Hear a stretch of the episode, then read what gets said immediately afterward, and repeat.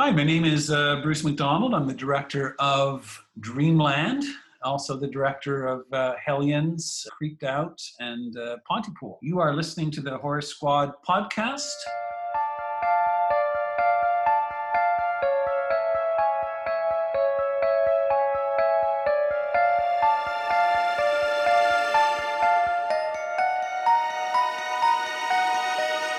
Welcome back to the Horror Squad podcast. Tonight we're talking about The Burning because you guys voted on it and we were happy to oblige. Came out in 1981, awesome slasher, which surprisingly doesn't have a sequel, which is kind of shocking. I'm sure we'll talk about that later.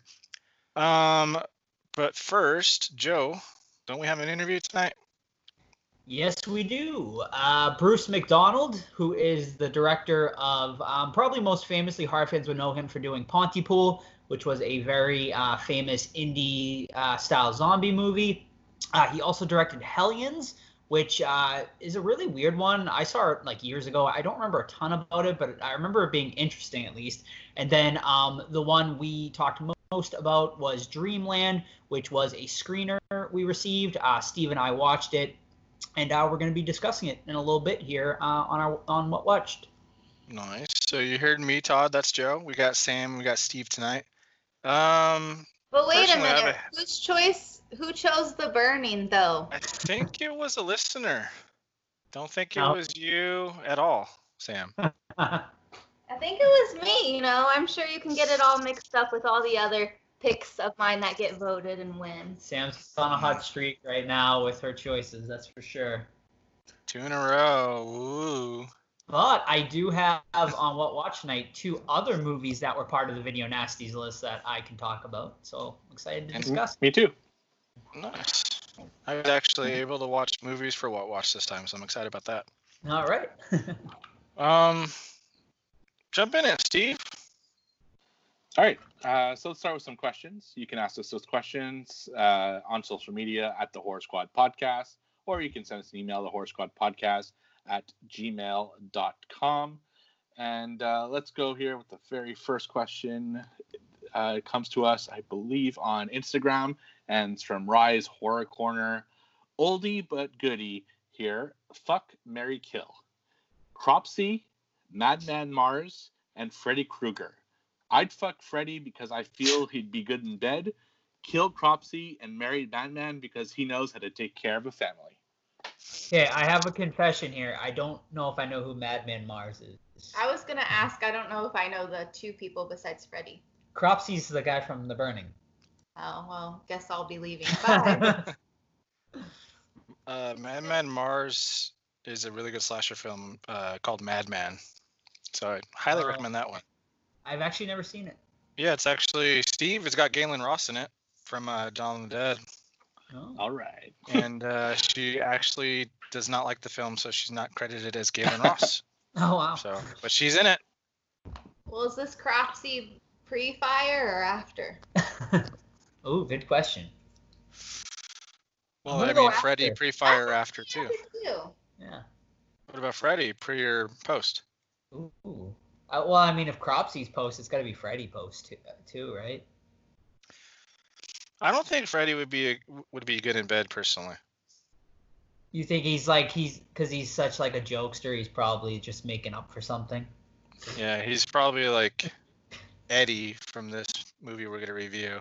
All talk and no performance.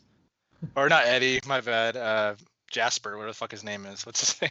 You got that wrong too. It's uh I can't, can't even remember remember. it either. But It's something. Damn, I'm so unprepared. I'm. Xander. We literally just watched the movie like a day ago. I and I already forget I'm gonna figure it out right now because it's gonna bug me. It's uh Glazer. Gla- there you go, Glazer. Do it. Do the Glazer voice, Joe. No, I guess I'll save it for the review. All right. Uh, I'm gonna I'm gonna marry Cropsy because I think he can do a good job taking care of the household. Um, we just got to work on him sleeping with a gallon of gas. It's kind of un- unsafe. Um, killing Freddy because Freddy's a bitch, and yeah, I'm gonna sleep with Madman. All right. I'm gonna go with what Todd said because I don't have a brain. Madman, Madman's a big like um bear-looking fellow. Sam, if you're I- into like that I- heavy. Cute. I I've never seen it, but I remember the VHS cover very distinctly from like the video store days. Where he's I like standing in the know. doorway. Put up with Freddy, so die, Freddy. oh, I'd probably kill Freddy too, honestly. Even though like I really love Why him, would you? just because like I don't feel like I could put up with him either. Like you know, It's like, enough is enough. Right, exactly. Yeah. So and then um I'm gonna marry Cropsy because Yep. you know I don't think he was really a bad guy. No. He seemed like he had a good heart, really. So I mean I don't know why he's killing hookers out of nowhere, but you know we'll get into that later. Yeah, and I'm uh, I'm gonna marry Cropsy, I think, because I, I do think there's a good guy in there somewhere. Yeah. Um, I I think uh, I'll fuck Freddy because I've seen him at least go and drag and stuff, so I know that he he can at least pretend to be someone else good you enough. And uh, I'll kill uh, was it Madman Marz? Mhm. Yeah. So, but I haven't seen the movie either, so I'll put that on my list of Just check things it to out. watch. Good one. Yeah, I'll, I'll check it out. All right. Uh, next question comes from Kayla. She says, "Pick your killer and your death. What horror icon will kill you, and how would you go out?" Hmm, good one. that is a good one. I'm trying Uh, to think of the least painful one. see, I'm thinking I want something like memorable, like. Oh. I mean, I could see that. I would say, obviously, like my go-to is just Michael just stab me. But what's like a creative way I could go? okay, I got one. Mm. The anaconda from Anaconda. Just eat me whole. Okay. Or or, or Bruce the shark from Jaws. No, I can't do it. Scary. It's a video I sent you guys earlier. yeah. Ugh. Um, I'm just gonna have Jason cut my head off. I'm gonna go classic. While you're having sex, maybe like sleeping bag kill or something. Uh, hopefully, or like post, like Kevin Bacon. yeah. Oh yeah. Um. Can, I don't know. I can't think of any other creative way to die. Just Michael choking you. Ooh yeah. That's fine with me. I'll just look into those dreamy eyes as I start to fade away in Aw. life. What about Cre- creature grabbing you and drowning you under the water? Oh, that's like my worst fear is suffocating and drowning. Yeah. What do you got, Steve? Uh, I also also by choking, and it would be the nun.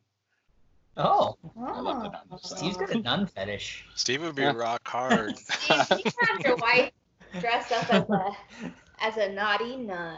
Yeah. um, but he doesn't want to do any freaky stuff. He's just like, scare me. uh, all right. Great time, Steve. Come on. One more time. Right. Uh, the next question comes from TJ.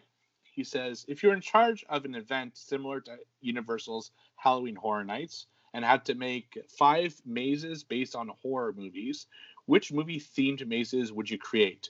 Doesn't have to be your favorite movies necessarily, just one you think would make an awesome maze and set pieces to walk through.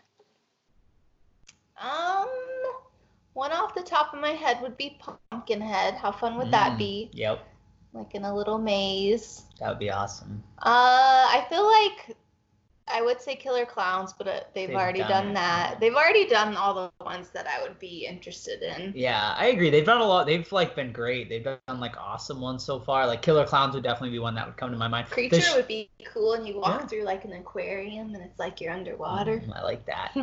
uh, also, uh, The Shining, which I know they've already done. Like, I would love to do that. Just go through like the Overlook Hotel with the mazes and stuff like that. That would be awesome.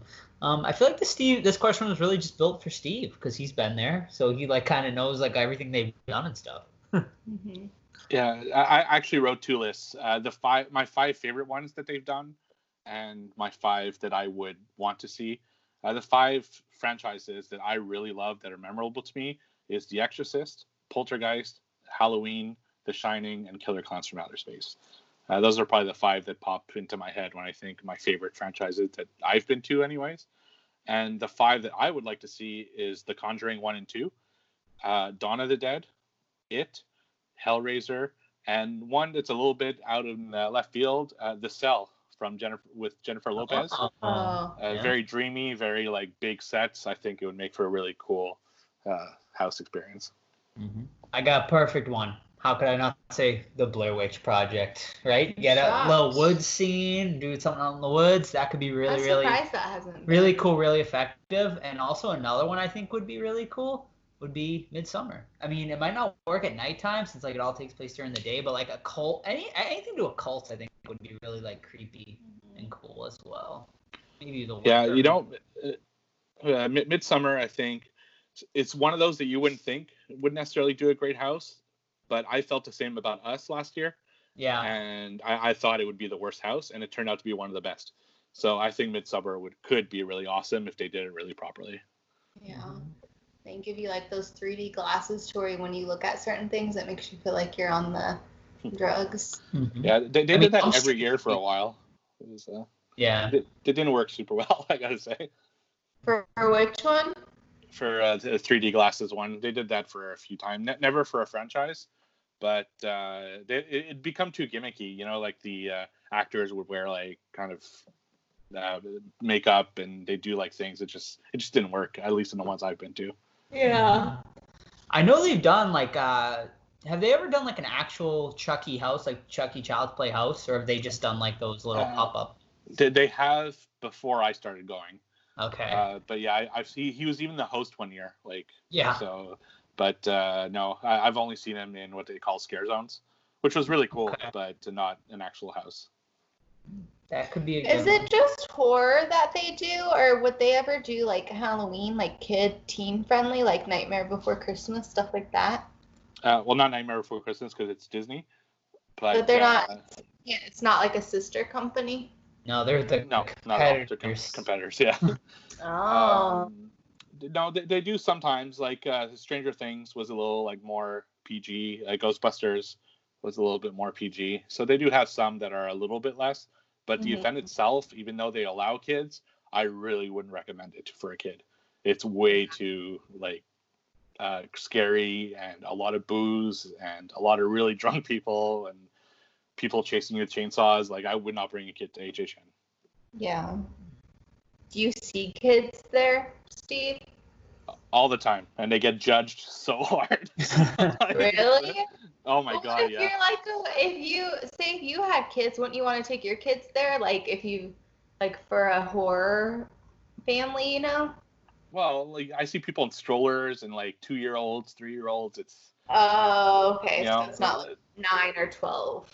Oh no, no, no. Like I, I'd say ten plus, you might be good. But I see people with like really young kids, and Oh. and, and oh. but then the real question is because my wife and I like to watch people in scare zones get scared. yeah, Are are they fair game to scare actors? Absolutely. I Yeah. think so. Yeah, that's the whole point of going. Yeah, it's it's a big like point of contention in Halloween Horror Night groups. But uh, yeah, I've seen people chainsaws chasing like a two year old. So Well, if you don't want to get scared, go to pumpkin bumpkin night at the zoo. Yeah, I think if I was like if I was one of the scare actors and I saw like a eight or ten year old, I feel like I would like Do pick, pick on on them more because like they you know they would actually get scared. I It looks would- like adults don't get scared as much. Yeah. What what do you got, Todd? I was just thinking about the thing the whole time. The thing, yeah. Yeah, how cool that would be, like an Arctic base and some tentacles coming at you and stuff like that. I think that would be perfect. Does, I, uh, actually first house I ever did was the thing. Wow. Yeah. Oh, cool. Yeah, it's the first first house I ever did on my honeymoon. Have you? Do you have the video where you've rated all of the houses? Rated all the houses? Yeah, like the Oh, yeah, yeah. that you It- went to. It's it's on my channel, Flipping the Nerd, on YouTube. Go check it out, everyone. hmm Yeah, it's uh, it's up there somewhere. All right. Uh, you, did you have anything else, Todd? No, I think you guys got it all. But you said you saw you you went to a Halloween one. How was that? Uh, amazing. Like uh, the the best scare, quote unquote, that I ever had was in a Halloween house. Uh, I was in a bedroom, and you know, like my my the way I think is I'm always looking for scare actors. Like that's just the way I am, kind of preparing myself, even though I'm not scared at all. And I looked in the room very thoroughly, and there was no Michael Myers in that room. So I'm like, okay. And I looked in the mirror, no Michael Myers. Then there's a thunder and, and lightning that hit, and I kind of look back at, at a window behind me, nothing. I look back in the mirror, and he's right behind me. I have no fucking good. idea how they did it, but I felt I've never felt more in a movie than that moment. It was so cool. Yeah. Do you find it less enjoyable, Steve, if you can't get scared? Uh, not no, not for me because I look at the sets Mhm. and I don't concentrate on the scares. Like I, I've been with people who don't remember anything about the houses because all they're focused about is getting scared. Whereas I'm like looking at all the little different set details and all that stuff, and I feel I enjoy it more because I don't worry about the scares. They're just they just happen. So, yeah. Yeah, like when I did the Alien in um, American Werewolf in London, that's all I wanted to look at. Like I, I guess sometimes they'll shove stuff in your face when you're not looking, it'll get you like a little jump scare thing. But I'd rather just look at like the cool werewolves and stuff like that. Uh, Yeah, it's usually the uh, the pressured air shots that get me. Like you're walking down a hallway and all of a sudden, right in your face, there's an, like a shot of air. That that that'll usually like get me a little bit, but other than that, know, nothing scares me there. Um, all right, so uh, another question here comes from Cody. In these times, are you guys missing the movie theater experience, or do you prefer what movies went straight to streaming? And do you guys have drive-ins nearby, and do you see them making a return? Uh, yeah, I totally miss the movie theater experience. It's, it's, you know, I mean, it's, yeah, I mean, it's just fun, like going to like a new horror movie or just like a new movie in general and getting your snacks and, you know, seeing it on the big screen. So yeah, totally miss it. As far as drive-in theaters, no, we don't have any around. Uh, the closest one for us is like probably like an hour and a half. I'm, I'm, I don't miss it to be honest. I miss getting like snacks and food and stuff, but I don't miss like the, the, you know, the some of the bullshit you might have to deal with. That always frustrates me. You know, people talking or chewing like their horses, things like that. Um, drive-throughs we do or drive-ins we do have three or four in the tri-state area and um, we used to go like once a month when we lived in california because they're still pretty active out there so that'd be awesome if they came back strong though Yeah. Um, on on my end, I've actually never been th- at a drive-in theater, What? Yeah. Wow. so that's something they just, they're just not around where I am. So, uh, but they they are starting to make a comeback here. Uh, I'm Mhm. hearing a lot of talk of them starting to think about it. So I would definitely go to that. Um, as far as movies go, yeah, I miss it. There's just something about going to a theater that I enjoy. Like it's it's like in a little event, uh, like you said, Todd, the food and everything, and something else. And I'm super guilty of this, and I hate it. And I try to stop, but I'm I just can't. I tend to look at my phone when I'm watching something at home, Yeah, and yeah. sometimes I have to rewind because I got too distracted Yeah. by an article or a picture or whatever. People are chatting or whatever it is, and I can't do that in a movie theater. So I'm like fully engaged, and that's on my end. But still, mm-hmm. I missed out of the theater experience. Yeah. yeah you know I, I personally like hate my phone but then i find myself always looking at it and it's like it's like an attachment you know it's frustrating to be mm-hmm. honest sometimes Yeah. but, yeah Looking at you, Joe. Oh. joe's always taking selfies and stuff yep. I'm not, I don't take selfies. Always refreshing, seeing if you got any more likes on a photo. Uh, feeling cute today yeah. but uh, they're actually, um, I, I'll, I will say some of the uh, indie horror movies are getting some love at the drive-in. As the I don't know if you guys have heard this, but The Wretched, which uh, I talked about on What Watched, but it's like been the number one movie like in America, quote unquote, because of uh, they've been playing it at the drive-in movie theater, and it's Ooh. had quite a uh, bit of success playing at the drive-in movie theaters. So it's good to see indie horror and Becky is getting released uh, this Friday at the drive-in theaters. The one uh, we reviewed with uh, Kevin James that's going to be coming Yeah. out. So yeah, hopefully this uh, helps out some indie horror movies too. Yeah, for sure. Um, our last set of questions come to us from Mandy. She says, "Hey squad, continuing my alphabet watches. What movie do you recommend that starts with the letter A?" As above, so below. yeah. That's the first one. I came. alien Ooh yeah, well yeah. Same thing, Sam. Yeah. in American Antichrist. Werewolf in london I don't think I've seen that. Have you ever seen that one, Todd? Antichrist. i don't think so That movie's fucked up. It's a weird one uh, with Willem Dafoe, but uh, it's really interesting. It's about a couple. They're their uh, newborn son dies, and they're like dealing with some heavy shit, so they go on like a uh, they go away to like a cabin in the woods, and yeah, I'll leave it at that. But uh, I got one. if you're into weird shit, check it out. American Psycho. Oh yeah, It's a good one. yeah, What about the autopsy of Jane Doe? Yes. Yes. Please. very good. Or for Sam, the remake of the Amityville Horror for little Ryan Reynolds action. Doesn't isn't it the Amityville Horror though? Same thing. Yeah, but you gotta count the main title. Yeah, I agree. If it like the is there, like go with the next one. Yeah, like Blair Witch Project. It's the Blair Witch. Anaconda. Anaconda. Yeah. There you go. Uh, I wrote down also Autopsy of Jane Doe and American Mary, which I think is a great film by the Soska twins. Yeah. Still haven't seen it. Mm, let's check it out. It's, uh, it's going to be on my Watch at some point in the next few weeks. I watched it a while ago and it's good. It's very good. And if you want a uh, classic, An American Werewolf in London. Didn't someone already say that? I didn't hear anyone say. Yeah, it. Todd, Todd did, I think. Oh, Yeah. well, sorry. But don't watch An American Werewolf in Paris. yeah. Oh, right. Oh, yeah. is that is that the one Um, Zach Moore? Zach Moore. Not Zach Morris. I was thinking of another movie. I, I know Let's get the guy of. What's from, that guy's uh, name? Who? Mark Paul Gosselaar? Is he in something? No, I don't think Oh. so. No, I'm trying to think of the guy that's in American Werewolf in Paris. So it's the guy from That Thing You Do. right? Uh, Tom Everett Scott. Yes. Yep, Yes, there he is. But yeah, you don't like that one? No, No. it sucks. I've only seen it once, and that was like back in real Yeah. time. Alright, um, so let's see. Her next question is Name three movies that aren't on the video nasty list that you think deserve to be there. And she writes uh, just a little blurb here saying it could be up to today, it doesn't have to be before 1988, I think it's, uh, Right. or whatever. Yeah, so any three films that you think should be there.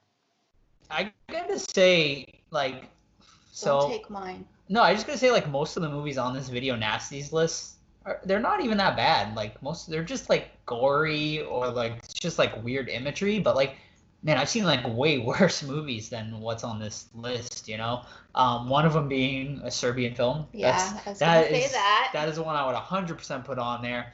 And I'm not 100% sure if this is on the video nasty list or not. I don't think it is, but Salo or the 120 Days of Sodom. Have I seen that one? I don't think you have. Um, No, it came out after is- the nasty yeah. list. So. So yeah, that I mean, those are two I would absolutely put on there. Uh, also, um, ah, I'll just leave it at those two for now. Uh, It has to be something that came out before that list. like and no, like any movie really. What's really. the one think? movie that you had me watch that scared me with that guy crawling up? He like was crawling with the mask upside Oh, down. the the Poughkeepsie tapes. Yeah, that's creepy. That's a I good addition to it. gory, though. It's pretty like. That was disturbing. Yeah, it's pretty disturbing. Yeah. And, That's my answer. Um, the neighbor movie. The girl next door. Yeah. Yeah, that one's pretty disturbing too. I don't Oh, know yeah. if you guys have seen that one, but it's uh, Yeah, Jack it's, it's going to be in my. Girl Next Door. Yeah. About Um, child for- stuff. Yeah, I'll be on my What Watch soon. I watched it a few weeks ago. It's quite disturbing. Yeah. Yeah. Um, the two I wrote down, why I'd written also a Serbian film, which is also Mandy A. So there you go. uh, and my next one's an A. Uh, August Underground. I think I would also put there, ah, yep. and maybe Human Centipede, just because it's so fucking gross.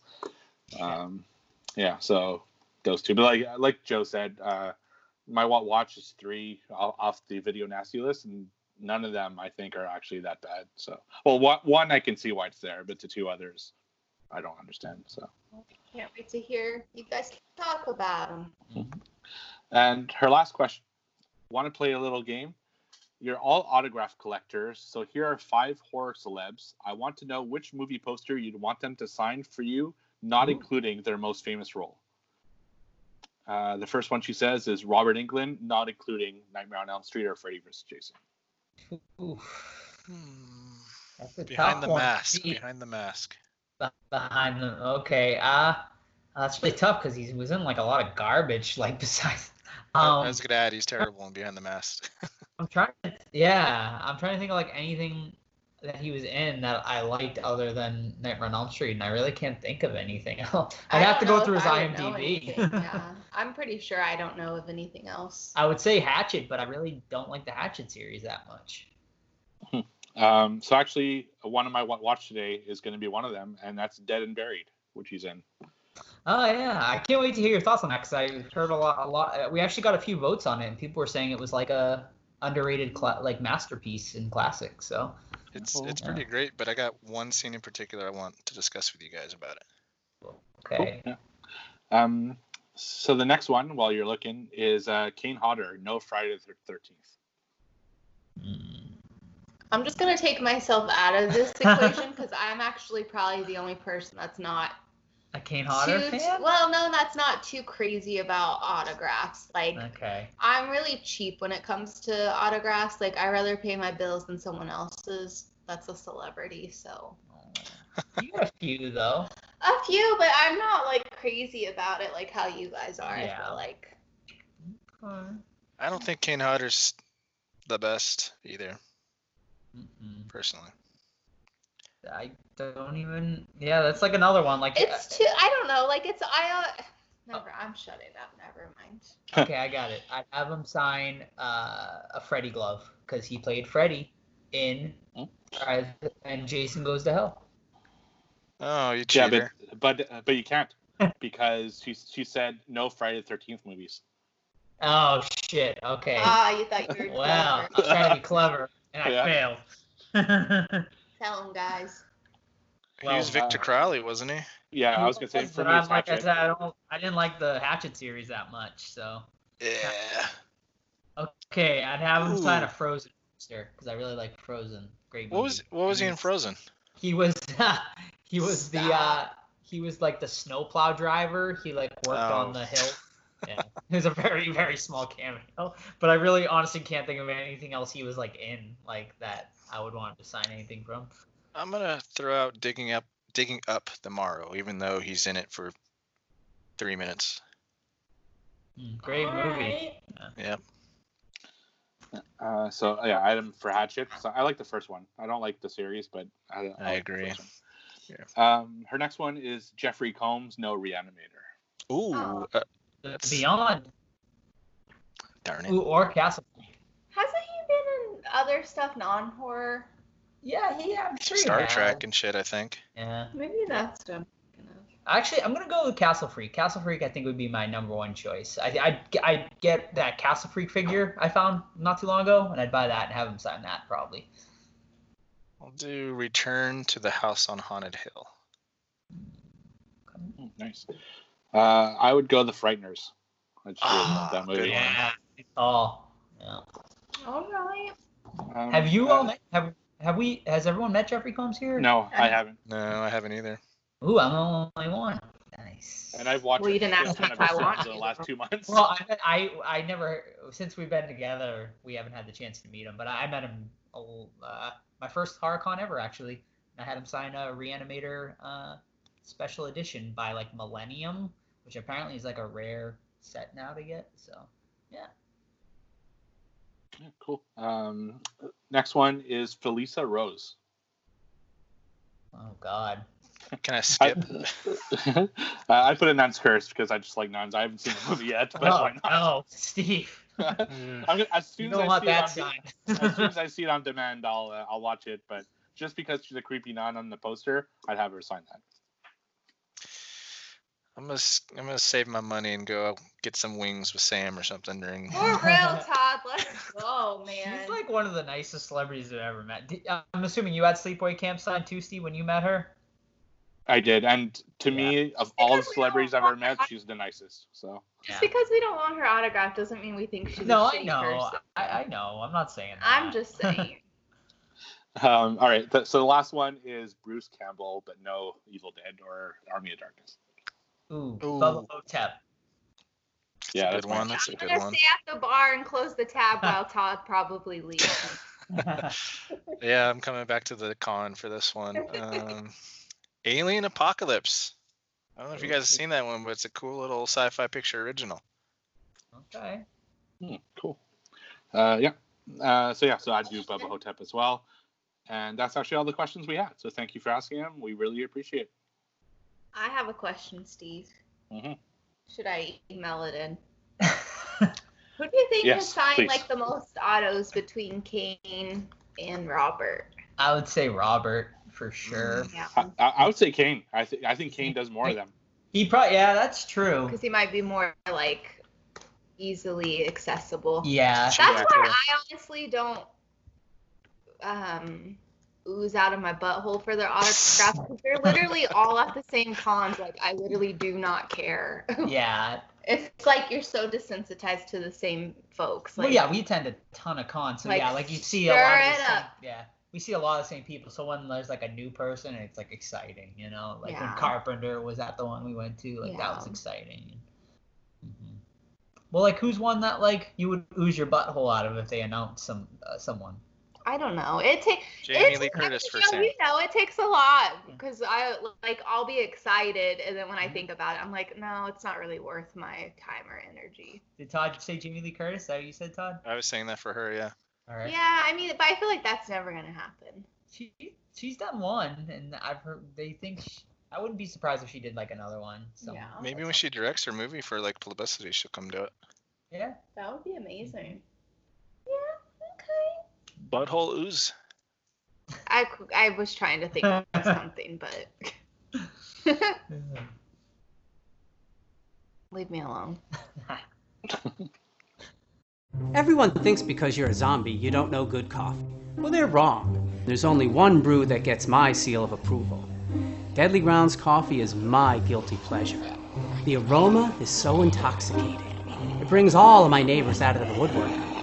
Deadly Grounds coffee. Coffee to die for and zombie approved. It's good to get a little deadly. Use the front door! Oh, they're so disgusting. All right, where are we delving into here? What watched? What watched? Yes, Yeah. sir. Let's do it. Throw out that dead and buried, Steve. Do it. All right, sure. Uh, let me just find it here. All right, so like I said, my three movies this week are all pulled from the video nasty list. So uh, I figured why not? And Dead and Buried was one of my two choices that did not win. Damn you, Sam. uh, uh, so Dead and Buried is a story of uh, a guy who goes into a small town and he noticed that people are kind of acting weird in this town. And it turns out that uh, a bunch of stuff happens and the villagers are all in on it and anyone who goes to this town uh, dies and then is resurrected and the movie kind of explores why who did it what happened who's involved who isn't. Uh, it's uh, also it's got a young Robert Englund he's not like one of the stars of the film but he does feature a little bit in, in it. Uh, it's got some really cool kills. Uh, i have no idea why this is on the video nasty list to be honest with you. It there's nothing in it that I can point to that says, okay, this is overly gross or overly gory. Uh, nothing really sexual other than you know a couple uh, pair of tits. Uh, but overall, I thought this was a really enjoyable film. I'd never seen it before, and it's got some cool little twists and turns, which I'm not going to spoil because none of you guys saw it. And I would actually recommend this one. I'm very happy that I saw it, and I saw it on on Tubi. If anyone's interested in uh, streaming it. Yeah, I, I love Dead and Buried, man. It's like one of the movies I go back to every couple years or so. Um, if I had to guess why it was banned though, is because they fucking burned Freddy alive, and that's pretty brutal at the beginning there. Oh yeah, yeah, in the car. Yeah, that's uh, Poor guy, he's just And- chasing and that then they chick show, around. Like, and then they show like a close up of uh, his face and stuff. Yeah, it's Yeah. Uh, but that's like I don't know, maybe to today's standards that's nothing, but maybe Mhm. back then in like the early '80s. But the the scene that really bothers me, not because it's gruesome or anything, but uh, the scene, Steve, where it's like a couple, for whatever reason, they get out of their car and they go into a house. And oh yeah, like, right. it's the worst acting and like the worst like cliche horror reactions of all time. It's just like infuriating. Like, hello, is anyone here? yeah, to- so total bad. movie movie thing that bothers me uh, is when people just walk into houses and Yeah. start like coming in and like, hello, is anyone in here? And they're already like in the fucking living room, practically having drinks on the couch. You know, like fucking. Yeah, I don't get Uh, it. I don't get why people do that. That's that's kind of a beef I have with the the last Texas Chainsaw Massacres, the remakes and all that, because they go in their house and they open like fridge doors and cupboards. Like, why on earth would you do that? And I know it's because they want you to be grossed out. Oh, we have you know rotten food in here, but who's gonna go in the house and open someone's fridge? Nobody. Exactly. So like it bothers me, but yeah, Dead Bear is good though. Yeah, for sure. Awesome. Uh, all right, I'll go next. Uh, my next one also off the video nasties list, and this one is from 1981, and that is The House by the Cemetery, directed by Lucio Fulci, a very famous Italian horror director. Uh, yeah, this one is about uh, this uh, family who goes to, um, you know, this small New England town. They move into this house by a cemetery. uh, and basically like weird stuff starts happening inside the house. And uh, we, don't really know what it really is until the end of the movie. Uh, but yeah uh, this one is okay. I gotta say for a fulci movie though i was quite disappointed. Um, sure there's gore in it but for the most part it's pretty tame for fulci standards. Uh, and just overall the movie was just very blah to me besides the ending which i thought the last like 25 30 minutes were great and like the monster thing at the end is pretty awesome looking um, but for the most part um, i was pretty disappointed with this one Yeah, it's a little boring.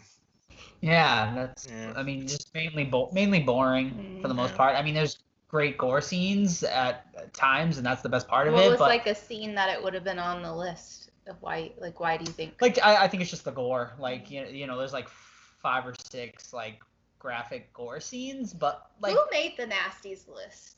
Have we, The are we going to talk about Yeah, we're the gonna- list? Okay. yeah we're gonna go into All it I'll calm Um, myself. but yeah i mean it's mainly just kind of dull for the most part and boring like if you're gonna watch a Fulci movie i would go the beyond or zombie or something over this one it's definitely one of the weaker Fulci movies i've seen You got any, Sam? You know what? I know you guys are thinking, Sam, you probably haven't watched anything, but throwing a little curveball your way, and Joe and I watched a movie that was released this year or 2019. uh 2020 wide Okay. release yep Um, it's called Vivarium, starring Imogen Poots and Jesse Eisenberg. Um, it's about a young married couple looking for a new home to live in, and uh, they kind of end up in a new development that they can't get out of. Um, it's an alien movie, I guess you could say. maybe Maybe, maybe it's not. Maybe it's not. maybe it's not. Um, but yeah, it's I liked it. Did you like it, Joe? I did i think it's uh I think I think we should review it. i think Well, we talked about, it, but Todd didn't want to. i it i think it Well, you just could ruined the twist for me. Uh, I wouldn't say so, Todd. Like you really gotta watch it. Like it's we you don't really know what it is. I'll say that. this Like, is why I don't watch anything. it's very open to interpretation. I think it's a very interesting movie and one that could be. It's so weird movie that I think it would be a good discussion. like I wish more people would watch it. Like I wish it was more. I feel I feel like it needs to be more known, more seen, more experienced. Is Yeah, I haven't top heard many people talk Top ten. Yeah, it is. It'd be in my top ten currently. Yeah. Yep. What if what But if you know me, the that twist? doesn't say much because I've only seen two movies this year. Would it still be in your top ten if you knew the twist that it was aliens, like me? It's not aliens. ah, okay. All right. Far, Todd. Well, I watched one from 2013 on Tubi, or was it Shudder? To be. One of those. Uh, but it's called Billy Club, and it is about a group of friends that are all grown up now. Uh, they're on Little League together, and of course, in their past, one of their teammates died because they pra- played a prank on him, and they drowned him, or did they? And he comes back uh, 10 or 15 years later, um, dressed as a baseball player, with a Oh. bat, kind of like Lucille from The Walking Dead, and he starts um, killing them one by one. Pretty low budget. Billy Club. Alrighty. Yeah, pretty low budget, um, but they do a great job, especially with the gore. Um, some of the comedy doesn't work. Uh, some of the, um, like, there's too much talking for for an indie slasher movie. Like sometimes they try to go a little bit too deep, and it's like, if that's my problem with indie sometimes. Like you can forgive acting for the low budget, but don't give them like Shakespearean quality dialogue. You know what I mean? Then it just takes you a little bit out of it. But uh, Billy Club 2013, I recommend it as a fun little slasher. And it's got a great freaking poster too. Yeah, I'm looking at the poster. I feel like that'd be a great Halloween costume too. Yeah, definitely.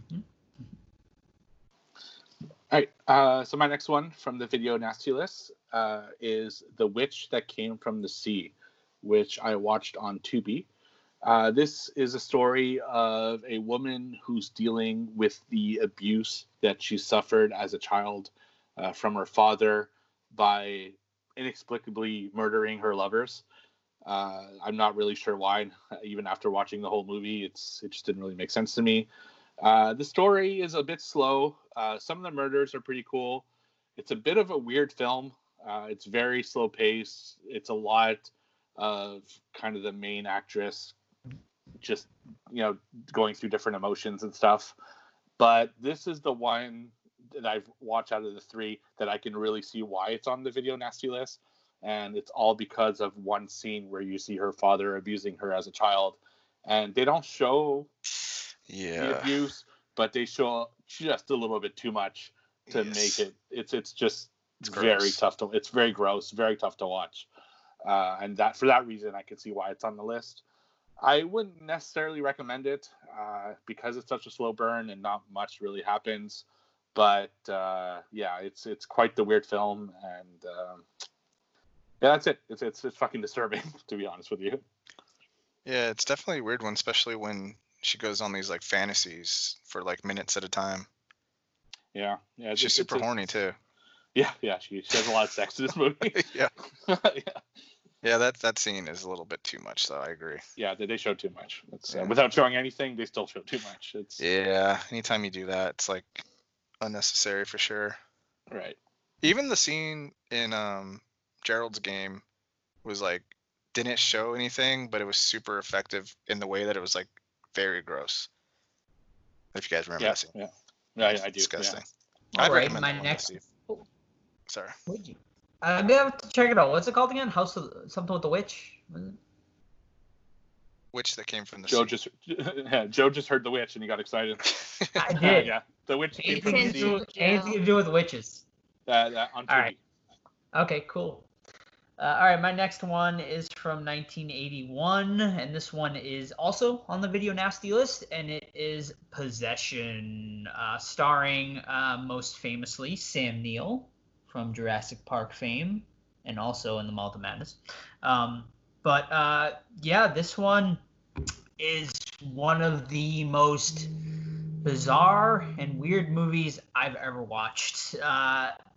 The plot of this one is about um, you know this uh, the husband he comes back after a business trip and his wife just basically says she wants a divorce and the first 45 minutes of this movie is basically just like a straight drama almost about you know this couple dealing with their divorce and uh, just like uh, it almost plays up like a like a Greek tragedy. Like the acting is just so like over dramatic and just like you know just like crazy. And then from there, the movie takes a turn um, where you know the wife starts going down this really like weird dark path of um, just kind of like explainable uh, unexplainable stuff. Like there's this one very memorable scene where she's walking um, down a uh, like a subway alley and she just starts like convulsing. And this scene goes on for like over 10 minutes and um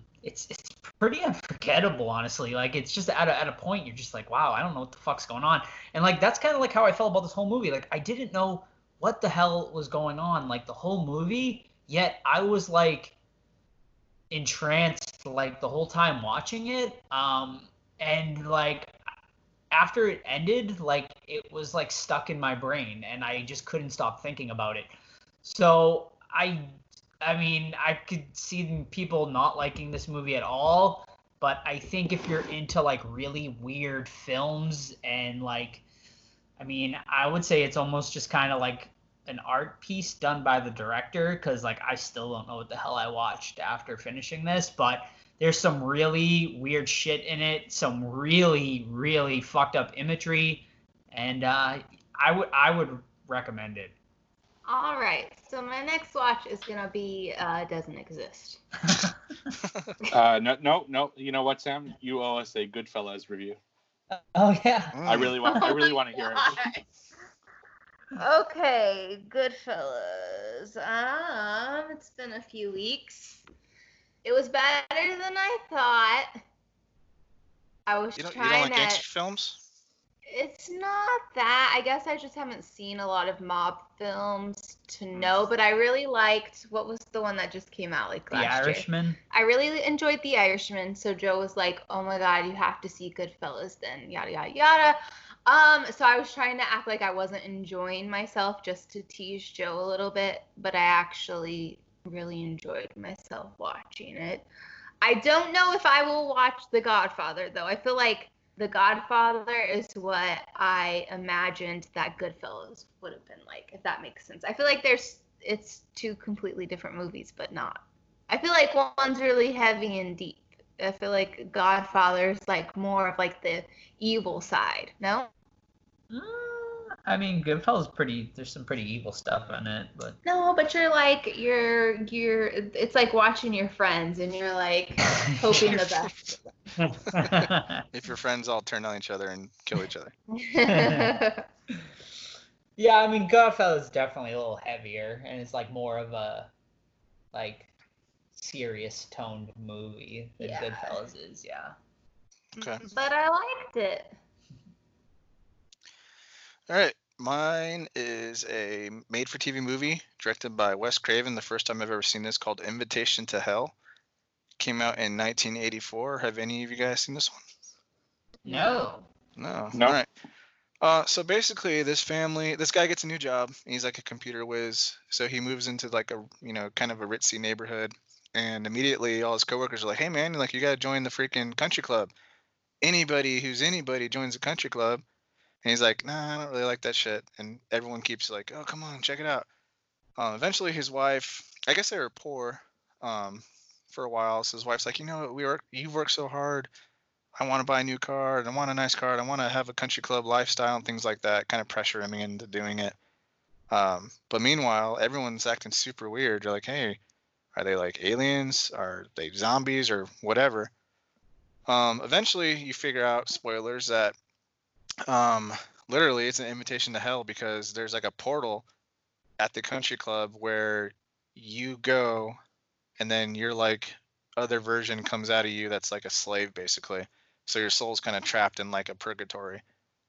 Um it's it's very made for tv ish it's got a lot of weird like tv beats if that makes sense. Um wouldn't recommend it as like a movie to like get excited over but if you want to finish wes craven's filmography then definitely um but you know it's got its moments Okay. All right. Uh, my last one from the video nasty list was actually my second pick that uh, rightfully didn't win, thankfully, uh, and that's Night of the Bloody Apes, which is also on Tubi. So this is a Mexican film. Uh, it's about a doctor whose son is dying from leukemia. So he figures out that if he transplants the uh, heart of an ape in, uh, with his son, then he would become healthy again because the heart doesn't have the leukemia attached to it, and the ape has the antibodies required. So he does that, uh, which, by the way, is the reason it's on the video nasty list. Is because apparently they used real heart surgery clips in the uh, scene for the heart surgery, which I didn't know when I was watching it. I just looked kind of really real, I guess, but I didn't think twice of it. But I, when I read it on IMDb later, I realized that's why it was uh, banned. So of course he gets cured, but then he becomes half man, half gorilla, escapes and starts killing a bunch of people, and that's basically what the movie's about. There's also a really strange uh, subplot about a lucha wrestler, a female lucha wrestler, which is a uh, Mexican wrestler in a mask, and she injures someone uh, in the ring, and it's about like her feelings towards it and everything, and her like boyfriend's a cop. And the whole thing is totally pointless to the story, other than her boyfriend's a cop, so he's investigating the ape, and the person she injures gets killed in the hospital. But the Lucha character herself, which is the one we really focus on, has nothing to do with the story, and it's very, very weird in that sense. Uh, the movie's okay. Some of the kills uh, are like okay at best, nothing really memorable. So it's a passable film at best. But uh, if you want to get through the video nasty list, I guess this one you have to watch. So, Night of the Bloody Apes on Tubi. Cool. Cool, cool. Uh, Tubi. Todd, why don't you go and then me and Steve can talk some Dreamland. Stop being so bossy. Sorry. Yes, sir. Right away. It's gonna be a good way to end with it. Yes, right away, sir. Apologize. um, I missed. I, I mistakenly watched a movie called The Hole last night. I uh, thought I had clicked on Brahms' The Boy Part Two, but yeah, it turned out to be a hole, which I figured out like 15 minutes into the movie. Was it also a horror film, Todd? It was, so I lucked out on. Well, kind. Yeah, I would say yes. I Um, laughed when you told us she hit the wrong movie or whatever. Well, yeah, he said he sent like two screenshots. He's like, I'm watching The Boy too. I was like, that does not look familiar at all. yeah, I figured out like the hole was right next to it, and I guess I was just stupid. Um, but this is a 2009 film uh, starring Super Babe Haley Bennett. Um, I think is like a Bond girl. I know she's from The Girl on the Train and in that movie Swallow, which I really want to watch. Um, but these uh, this family moves into a house and they find like a locked cellar door that has like nine big ass locks on it. Of course, they break in, and when they open up the the the hatch, it's just like an empty pit where you can't see the bottom of it and stuff like that. Um, eventually, of course, they start seeing strange things, and it turns out that the hole or the pit sees what you're afraid of. Um, so the little kid, the littlest one, he's afraid of uh, clowns. So this clown, um, basically like a dummy, comes out and starts chasing him around. is actually pretty creepy for a lot of it. Like he talks sometimes. The girls have uh, had something happen in her past where her friend and a cop passed away in an accident, so she's afraid of them uh, in ghost form. And then the uh, the the oldest brother is afraid of their dad, who's abusive. Uh, it's an excellent gateway into horror for young kids or early teens.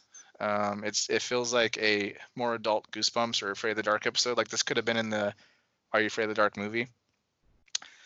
Uh, would I? Yeah. So I would recommend it for that purpose. I don't think it would be like a diehard like fan for any of us. But if you're trying to get like your little brother or something into it, this is definitely a good way to start. Todd, if you looked in the hole, what would be showing back Fucking at you? shark, dude. Freaking freaking great white shark. Are we getting a Boy two review, or is that for next week? Uh, I, that'll be enough for next week. I didn't get to finish it. Ah, Okay. All right, and uh, I think to end the night out, Steve and I are going to talk about Dreamland because uh, we interviewed the director, which you guys will be hearing at the end of the episode. Uh, but I will just give the quick plot on Dreamland here. I'm just going to read the IMDb uh, plot synopsis on this one. Uh, on the night of the strangest wedding in cinema history, a grotesque gang boss hires a stone cold killer to bring him the finger of a fading, drug addicted jazz legend. Uh, this movie stars Juliette Lewis, Henry Rollins, and Stephen McHattie. Uh, Stephen McHattie uh, being probably the biggest one in this one. He plays, interestingly enough, a dual role uh, in this one, uh, which to me was a little bit confusing. I really don't know why they did that, but uh, yeah. Um, Steve, take it away. What do you think of this one? Why are you so bossy? Am I? Yeah, you you take it away, Joe. Well, this was Steve's recommendation. So you should let him. No, I'm just joking. oh, shut up. I'll, I'll go. Uh, I actually really liked this movie. I, I didn't love it, but I liked it. Uh, there was a lot of interesting themes in this movie. Uh, Henry Rollins, wow, like I didn't see his acting coming. He, was actually really good in the role that he had. Uh, he plays kind of a crime boss that uh, is the one who puts out hits for um, McHattie, and I really liked uh, his role. He was like a little over the top, but not too much, so that was great. There's also a vampire in this movie that's just fantastic. Uh, just a really creepy dude, and he looks creepy and he acts creepy. And I, it's weird because I don't know where the vampire came from. It's like a weird mix of a crime movie slash a comedy slash a vampire movie.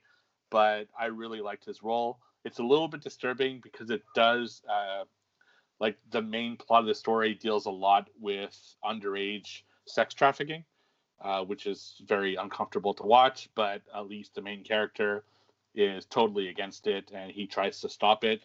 And that's kind of the story: is the vampire is trying to marry one of the little girls, and he doesn't want that to happen. Uh, I agree with uh, with Joe that the dual role didn't work for me. It was really strange. I was kind of confused as to why. Uh, I thought they should have just gotten an actor that kind of looked like him, and that would have been fine. The dual role just I just it made me think too much. Like what? Why? It just doesn't make sense. And uh, the last scene of this movie is fantastic.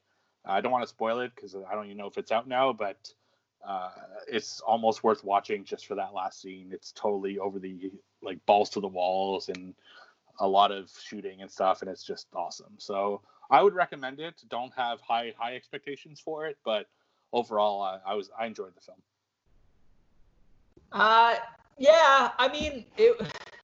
So like I, I, I did like this movie. I, I, didn't love it, but I, I definitely thought it was it was a, a decent enough film. Um, I just found it like kind of hard to follow a lot of the time, and that was my main uh, complaint about it. But it's I mean it's definitely an interesting movie. I mean it's done. I mean it's acted very well. Like I said, Henry Rollins gives a a great performance in this one as the crazy mob boss guy and um, I really did like um, one of McHattie's characters. Uh, I didn't really like uh, his other character. The dual role just did not work for me at all. Like you know, Steve was saying as well. Um, I just wish they got another actor to play that. It just made it even more confusing. Um, but yeah, I mean, overall, I, I, thought it was an enjoyable enough film, and I, I think it's definitely worth a one-time watch anyway. Permission to speak, sir. I'm Just kidding. Uh, hey, yeah, I'll, I'll talk about uh, Bronze Two or whatever the hell it's called next week, but it's doesn't work as a movie in my opinion.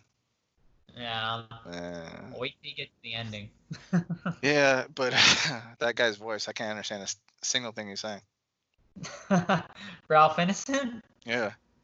Yeah, yeah. I mean that accent is very tough for sure, but it's like Brad Pitt in that one movie. I did have a tough time with it personally, but. Yeah. Are we doing trivia? Uh, yeah. Do you want to do trivia? or You want to do hard news first? Let's do trivia. Uh, all right, let's do trivia. Sam gets double points, right? She does. So opportunity to, opportunity to take first place from the reigning champ. Mm-hmm. Mm-hmm. Uh, all right. Well, I think my points are correct in order here. Whatever. Steve's been keeping track of all of our points. Steve, go ahead. I don't, I don't have them written down, so. all right. No, I'm, I'm pretty sure I'm correct here. All right. So currently in last place we have Sam with uh, 20 points. Woo woo. In third place is Joe with 23 points.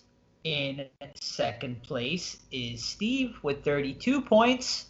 And in first place, the reigning champion, Todd, with 34 points. All right, it's a tight Todd. race. It's a tight race. Mm-hmm. I guess right. I'll go first. I right, want to set a rule here. I want to set a rule first. All right, go for it. Shit's getting too real around here. It's like the Hunger Games. yeah. the question must be asked in full before shouting an answer. Oh, okay. And you can't be like done with the question. So yeah, like damn last or a couple weeks ago. you can't change your question like mid-answer either. Damn. Well, these are already written out, so I won't have to come up with them myself. All right. Ready? Do it. Yep. Alrighty. Looking for one answer. Let me clarify that. Who directed both The Sound of Music and The Haunting? Oh, Oh shit. my gosh, this is a good think we've question. got this question before, actually. I don't remember. Oh man, I used to watch this all the time at my grandparents' house. Sound of Sound of Music. The hills are alive, you I- know. Um, I, I have no idea. Do you hills. have an uh, idea? I have no idea. No. Todd? I don't either. I don't either. All righty. the answer is Robert Wise. Hmm. Mm, good one. Any relation to Ray Wise? Uh, that I do not know. Okay. I shall go next. Alrighty. Okay, so this one's a different kind of question. I think we've done this one before. So you gotta reply to the character's quote I'm going to tell you, okay? Oh boy. So it's gonna be lines that are pretty popular, so you should get them. All right, so say the line, say the next line in this horror movie Army of Darkness, okay? So it's from Army of Darkness. Here's the line you have to respond to. You found me beautiful once. But baby, you got real ugly. That is It's incorrect. groovy, baby. Oh. I don't know. You're not even gonna take a stab? Bitch, you got ugly. Wait, Ash wouldn't say bitch, Joe. Respect. He respects people. Steve is extremely close. Sam, do you want to take a stab? I did. I feel like mine was wrong. I didn't hear you. What was it? Well, I don't know. I just was guessing. I just said it's groovy, baby. I was doing a little bit of Are you high right now? No, it's uh, honey. You got real ugly. Oh. so close. Oh. All right, I'll go next. Um, so the question actually comes from Weezer Face over on Instagram. So thank you very much for the question. All right, Weezer. I got one from her too. I see you. You're not sending me no questions. I see how it is. She never Did you- know if you can be on the show or not. You know Oh. what? Did, did you get one, Todd, from her? Uh, I got her a couple weeks ago. Okay. Because she's like, I'm gonna send one to Todd and Sam. I'm like, you look should at- let me look. you, you should give Todd a a George Romero one. He loves those. Oh no, I'm not. I'm, if she sends me that, I'm not saying shit to you. I know. I'm, I'm trying to like I'm trying to trap her to like get easy questions. anyway, uh, so th- thank you for the question. So she says, in Rosemary's Baby, what's inside the necklace given to Rosemary? Ugh, Um, a flower? but what kind? You have to say no. It's well, a root. I guess it's Steve's question. It's a root, isn't it? Tannis? Yeah, that's right. Oh, Tannis- nice Tannis root. Nice. Yeah. Doesn't it smell like Wait, shit or what did something? Steve say? He said a flower. Oh wait, no. no, Steve gave the what'd question. you just say? I- He said I was right. I said that's right. Tannis no, root. but wait, what is he saying? What are you talking Tannis. about? Satanister. No, You Tannis, said- Tannis, Tannis root. root. said it's some Tannis sort root. of root. Okay. Jesus. I thought Joe was trying to fly by. You need to stop drinking wine. What the hell are you doing?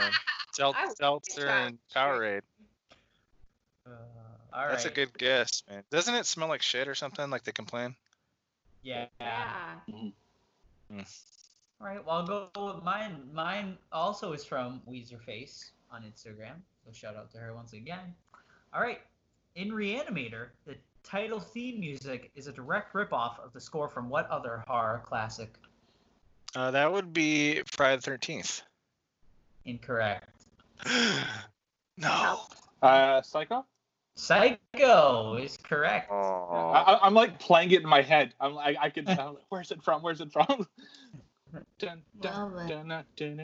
It. really is like a direct ripoff. Remember yeah, it's, it's like it it's like straight up in rip I like, Oh my god, it's the Psycho theme. Yeah, is it a ripoff or is it an homage? an homage. It's a fine line. No. Yeah. it is. Alrighty. Ready? Yep. Yes. The Midnight Meat Train was based off of a short story of the same name by what author? Clive Barker. Clive Barker, sorry. You got it. Yeah. I thought you were Yeah. done with your questions. I spoke too soon. That's okay. Let's go close enough.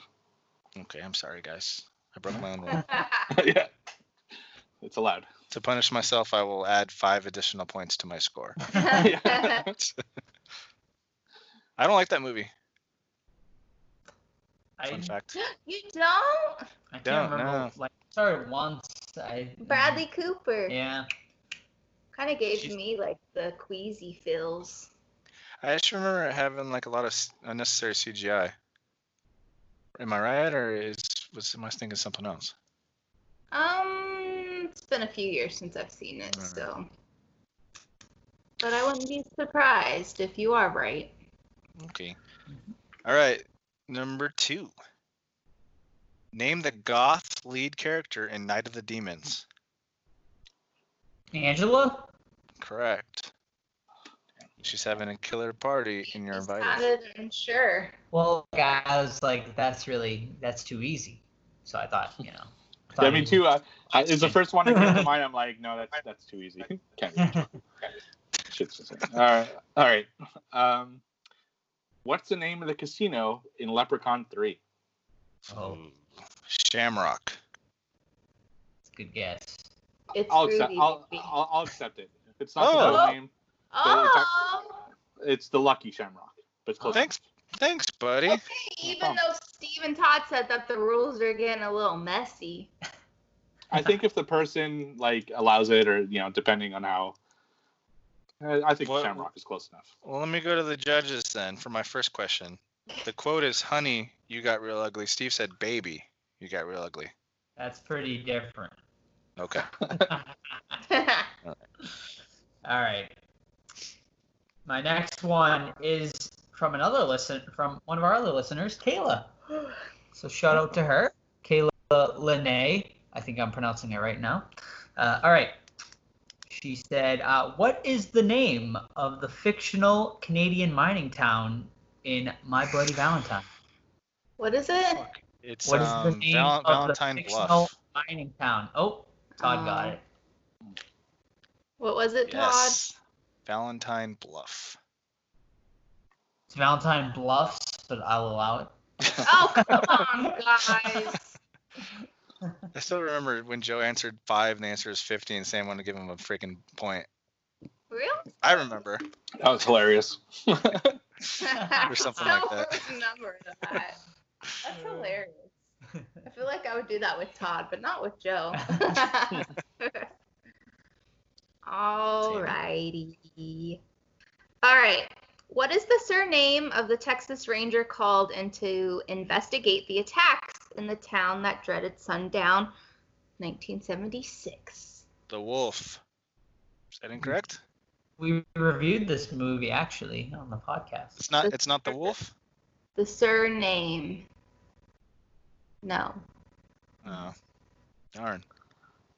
Love that I movie. haven't, I haven't seen it, so I can't tell. I've seen it. I just don't. Steve, you haven't seen it? It's not I not can't. that Fi- good. I can't find it Yes, anywhere. it is. The original, the original is that good. Yes, it is. The original and the remake. Mm, Remakes the Boy fucking shit. itself. I'd say the remake was probably better. The remake. I really agree. good. Morales. No one gets a point. Fine. Darn. I went to Texarkana. It was pretty cool. Really? All right, my turn. Um, yeah, hold on. Go back to my list. Where the hell did it go? All right, here it goes. This is a tagline, and it should be easy. No pressure. All right, here it is. You have the right to remain silent forever. Hellraiser. Ma- uh, Maniac Cop. That is correct. Oh, nice. All right. Um, my next one is a real easy one. So Answer Don't quickly. you dare insult me. no, no. In Stephen King's Silver Bullet, Mm. what is the silver bullet? Uh, the fucking wheelchair. Yeah, I mean the fucking was over. it's like, relax. It's got a It was bit dildo much, strapped but to it. yeah, it is. It is a wheelchair.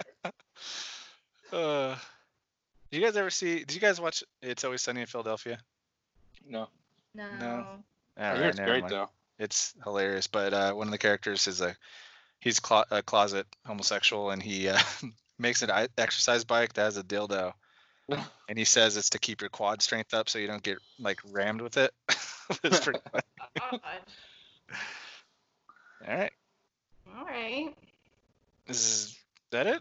Joe, just, Go. yeah, Just Joe me? Yep. All right. Why did you didn't get that one, Joe? You love that movie. Well, he's not paying attention. I'm sorry, I wasn't paying attention.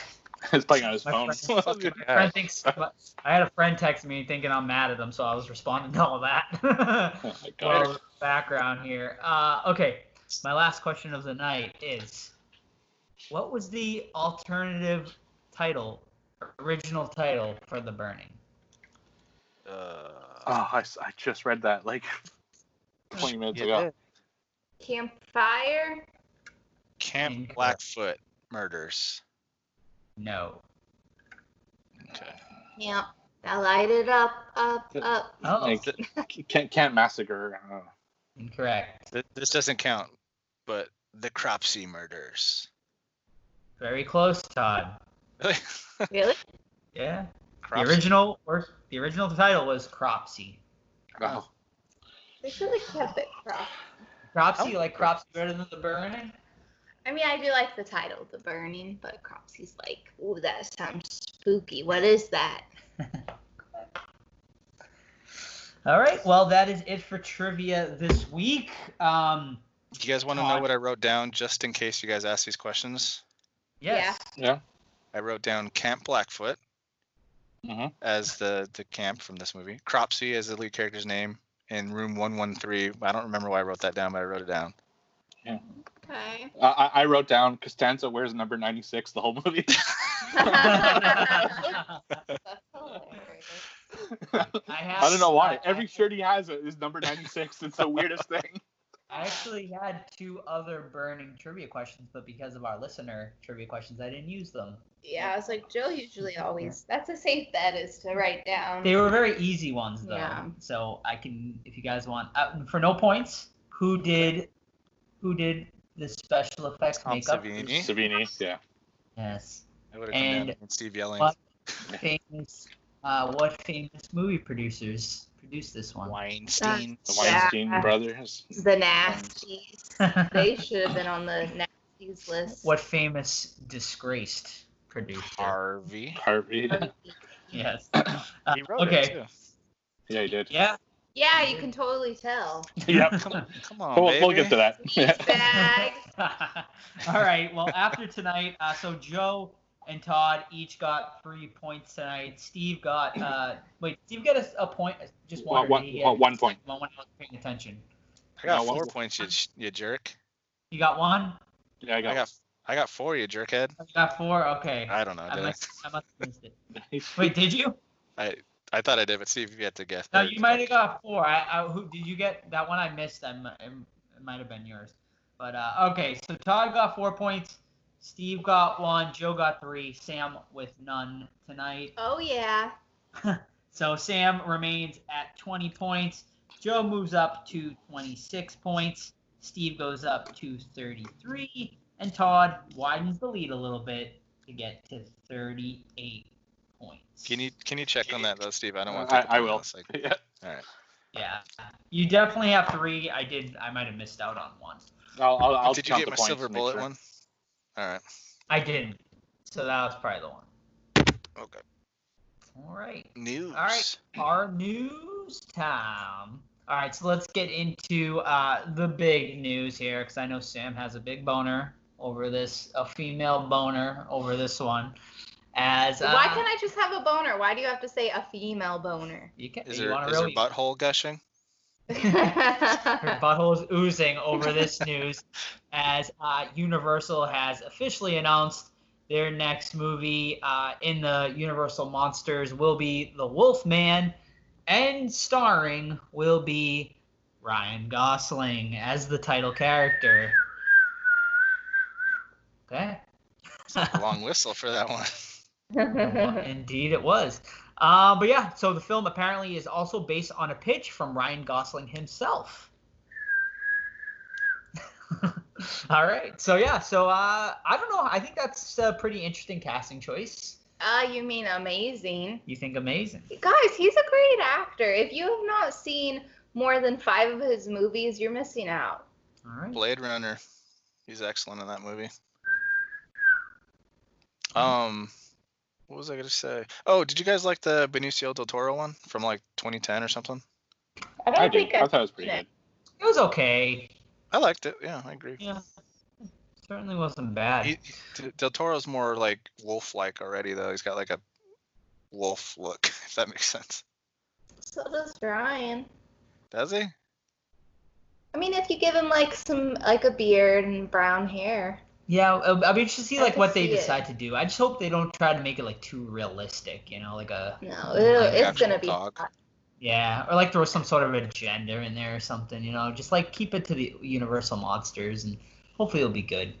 Uh, all right, uh, next bit of news here is uh, for Goosebumps fans and you and you video gamers, because I know Steve and Todd are both big gamers. Uh, new Goosebumps video game is on the way uh, this summer. It is going to be called Goosebumps Dead of Night. It will be available on PlayStation 4, Xbox One, Switch, and the PC.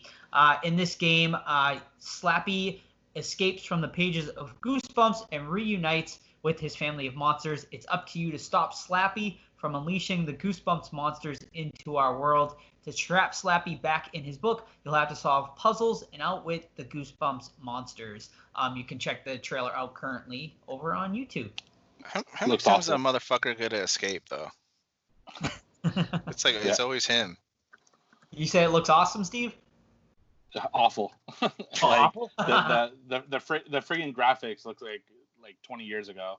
really? Uh, the last Goosebumps game was really bad as well, so I'm not surprised. It's it's too bad, but I would really pass on this one.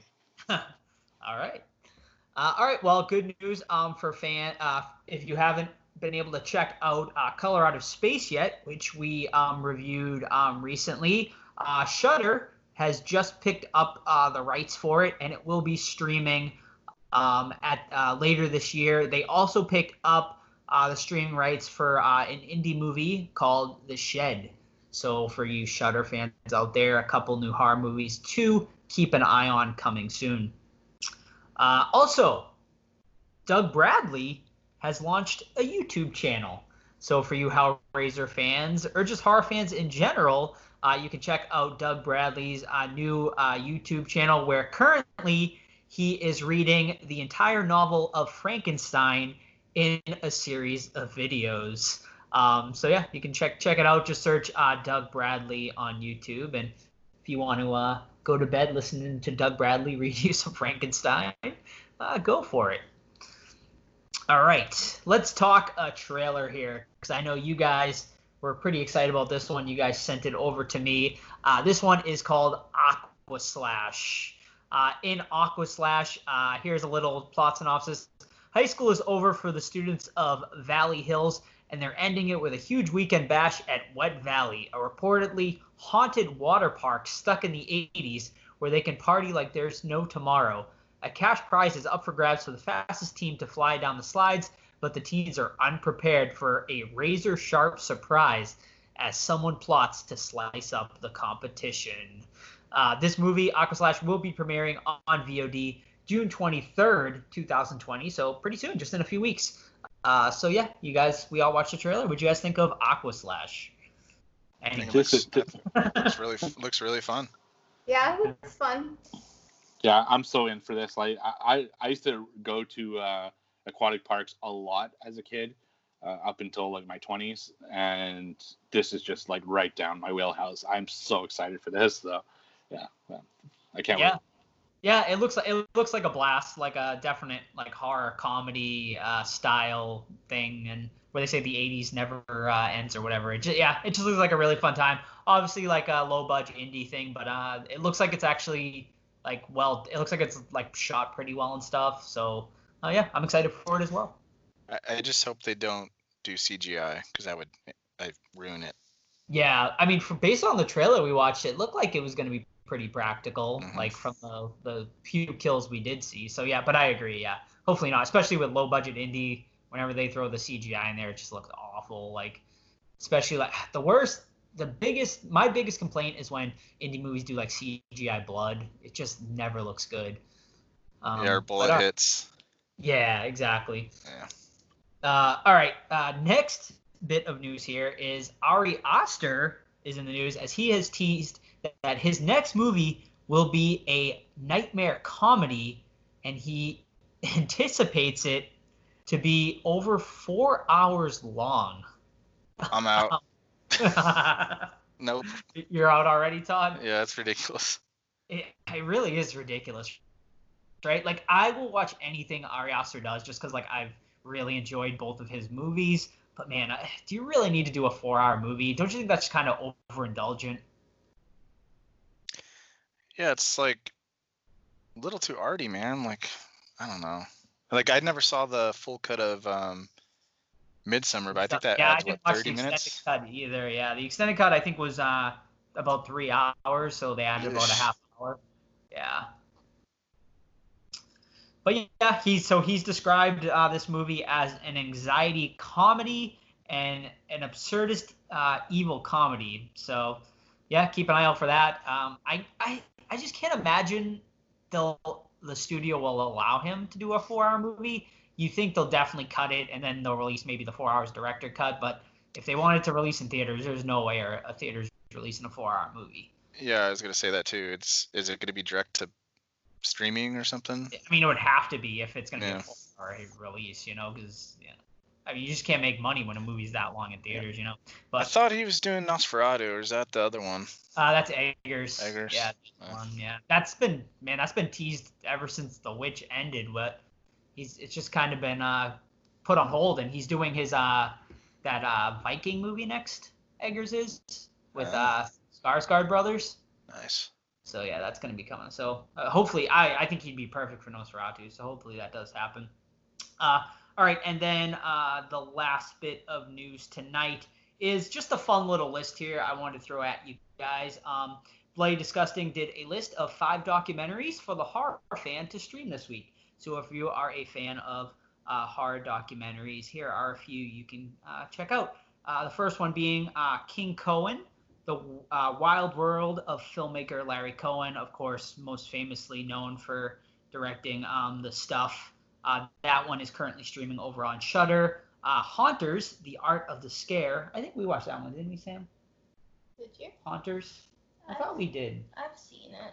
Yeah, uh, that one is currently streaming on streaming on Prime Video, Shudder, and Tubi. Uh, that one is about um, Tubi. that one is about uh, like you know Halloween haunter people. Uh, the next one is Lost Souls: The Doomed Journey of Richard Stanley's Island of Dr. Moreau. Uh, that one is currently streaming over on Prime Video. Obviously, talks about uh, the craziness of the making of Dr. Moreau. Uh, the next one, and then uh, the next one is Memory: The Origins of Alien, which is currently streaming over on Crackle. And finally, Nightmares in Red, White, and Blue, currently streaming on Tubi. That one, um, I have seen. That one is kind of a whole uh, history of horror. Has interviews from John Carpenter, uh, Romero, Joe Dante, Mick Garris, uh, amongst others. Uh, so yeah, five horror doc- documentaries you can uh, check out this weekend. And uh, that is it for horror news. Very cool. Mhm. I forgot to mention about the hole, and you saying Joe Dante brought it up. He actually directed that movie. Oh, The cool. Hole. All right, The Burning.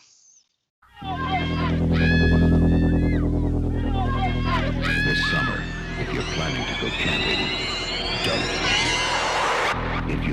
forward to midnight swims, don't. Sneak on back to the campsite. Get some matches. Build us a hot fire. Don't be long. And if you're thinking about being with someone where no one can see you, don't. Because this summer, a legend of terror isn't just a campfire story anymore. They'd say he smashed his way through the bunk room door, just a mass of flames. Burned cried out, I will return! I will have my revenge! He lives on whatever he can catch. Right now, he's out there, watching, waiting. Who's there? What happened one summer five years ago is about to happen again and again and again.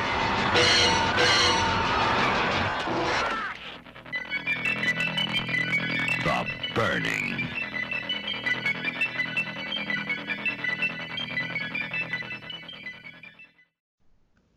The Or did you guys, or did you want to talk about the uh, the nasties real quick and how Yeah. it came to be and stuff? Who- Uh, yeah, you go go ahead. Whoever wants to jump into it.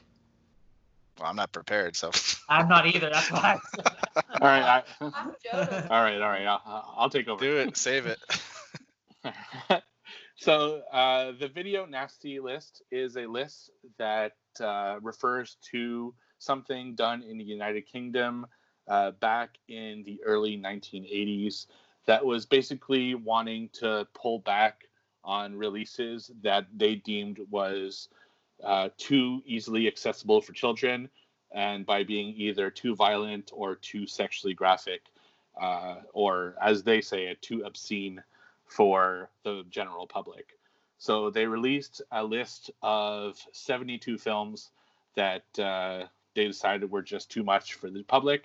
Uh, they were split in two uh, section one what they called prosecuted films uh, films that were deemed so nasty that they were bringing him to court for being too obscene in the eyes of the UK. Uh, section two, non prosecuted films. These movies were obscene, but uh, enough to ban from the UK, but not necessarily enough to prosecute them. And later on, they released another list of 82 films that uh, they just kind of added to this list. The majority of these films were either re released with the certain cuts that uh, they agreed with the UK, or later on re-release in their full versions, mostly in the early 2000s. So that's basically the gist of what the video nasties is. And personally, it's it's like telling a kid don't go in that giant fun looking puddle. Uh, you put a list out that says this is the nastiest films out there, and I don't know, I want to see them. So it really didn't work in their favor, and I think uh, it, it almost did like the opposite of what they were trying to do. Like people were actually hunting them down more because of this. So it's it's an interesting thing, and The Burning is one of those films, eh, which is actually in section one in the uh, prosecuted horror. Yeah, films. but isn't an American film where they get to extradite the filmmaker? Or is No, it if it- you have it? What was it here? Let's see. I I think they just went after the films to basically, in, it's a way of them of banning the film. So it Mhm. says this movie can't be in the UK because of the law. So that's basically what Gotcha. it is. I imagine it'd be really exciting for a horror fan in England though to like, hey dude, I got this fucking tape that's a rip from another tape. Looks like shit, but it's a nasty. That'd be hella fun. Yeah, no, for sure. Uh, but even until like the early 2000s, a lot of these were tough to get. Uh, like actually, the first one, I well, other than maybe Evil Dead, which I'd seen because it got released a lot here, but uh, I remember someone like sliding me a disc at the store I used to work at of the Cannibal The porn Holocaust. disc? No, no, of Cannibal Holocaust, and like the craziest movie you've ever seen because we used to talk horror every time we came to rent movies, and yeah, so that's I guess you get a lot of that back then. That's cool. Yeah. Um, what were you guys' picks for the ones that weren't voted for? I know I picked uh, Nightmares in a Damaged Brain, which is a 80s film, also known as Nightmares, which is um, got like a really good. Basically, this kid gets um, corrupted because he sees his dad having kinky sex, um, and then murders him. And so it's like got some really good gore, and I think it's banned because it has a lot of child endangerment in it. But it's a good movie.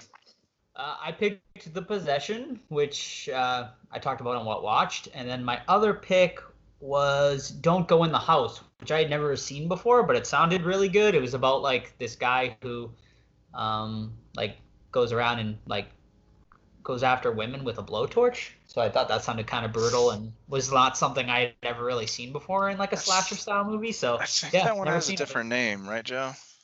I believe it does. Yeah. Don't That's- go in the What was house. my? Uh, Sam, you I picked. can't remember. did you pick? You picked the burning. Oh, burning. Driller Killer, I believe. Yeah, you did. The burning and driller killer. And I picked the two I talked about, uh, Dead and Buried and Night of the Bloody Apes. And my only reason for picking those two is because they were available on Tubi. so Don't don't go in the house. Um, you said you did watch it, Joe, or no? I didn't end up watching it. No.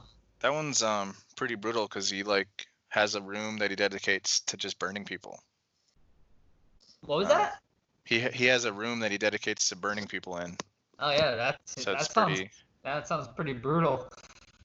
Yeah, I don't remember what my second pick was. Um, evil speak. Eve. Oh, Evil Speak, just because I saw the screenshot of that girl and I wanted to watch it. Never seen that one personally. Oh, Todd. I know it's me. Yeah. Actually, it, it- I p- also picked Possession because uh, out of all the video nasties, it's the high, it's the highest rated one on IMDb with a 7.4 rating. Even over Evil Dead, huh? Yes. All right. Well, we ended up though with The Burning, um, 1981, and according to IMDb, a former summer camp caretaker, horribly burned from a prank gone wrong, lurks around an upstate New York summer camp bent on killing the teenagers responsible for his disfigurement. Um, so the movie starts out with a group of young men. Um, they're conspiring in a dark cabin, saying we're gonna we're gonna fuck with the caretaker because he's an asshole. He's super mean. He deserves it. Uh, so they set up a whispering though, Todd. Oh yeah, they're, they're That whispering. so. They're whispering and giggling. Although they're not really quiet when they're sneaking around Cropsy's house. Like, I don't, Exactly. but I guess he's drunk, so it makes sense. Um. Anyway, they set up like a little prank where they put like a skull with um, candles in its eyes next to Cropsy's bed, and then they bang on his window for him to wake up, and then he knocks it over, and he has a gas canister in his room next to his bed. I don't know how he does that without like freaking dying because gas smells really terribly, and he burns alive. Um, and then the boys yeah. Sorry to interrupt you, but do you think this is where like they got the idea for like Mrs. Voorhees like skull? Because it's almost like that's Oh, what it reminded me. Sorry. Yeah. Yeah. Because did well, did Savini work on the Friday the Thirteenth sequels? He, he actually refused this the second one to do this one. Oh, okay. Nice. And then is the second one is where we see Mrs. Voorhees' skull, right? Right. Yeah. So very interesting. Uh, but anyway, of course, the boys don't fess up, but they don't help Cropsy. Um, fast forward, he survived and he's in a hospital, terribly disfigured. And I got to say that the doctor, the black doctor, is like super mean to to Cropsy. Um, He's, not, he's he's, like he's not like a doctor though, right? He's like the orderly or something. Oh, well, maybe.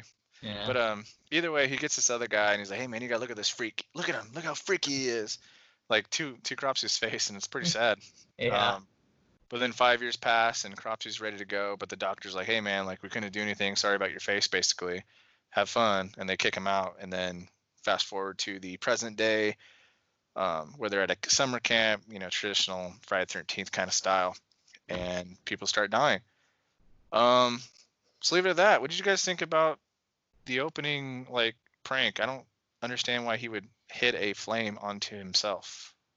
I mean, I just took it as just like an accident. He was just like so scared by the the thing. He like tried to just like knock it away from himself, and just it was like an accident, you know. Okay, but what did they think was gonna happen? I mean, I mean, they didn't think he was something that bad was gonna happen, you know. well, I mean, they they literally lit it on fire and set it in his cabin. Yeah, but you don't expect you just like expect him to scream and like jump out of his bed and like run away, and then you can laugh at him. Like, But how is the thing gonna put itself out though? Like, He's gonna blow on it.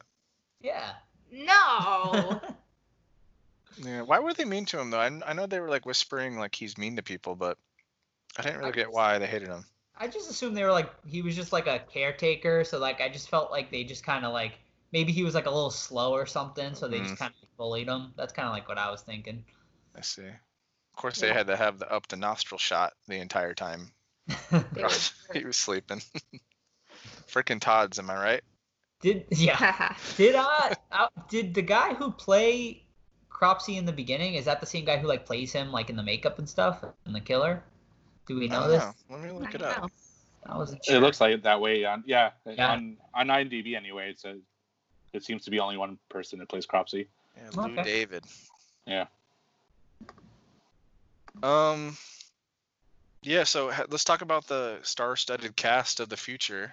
Um, you got freaking what's his name, Jason Alexander, in a very early role where he still has his hair.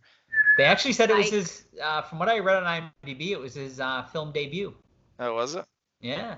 But why does he look exactly the same? He really does. He looks like he's 40 in this movie too.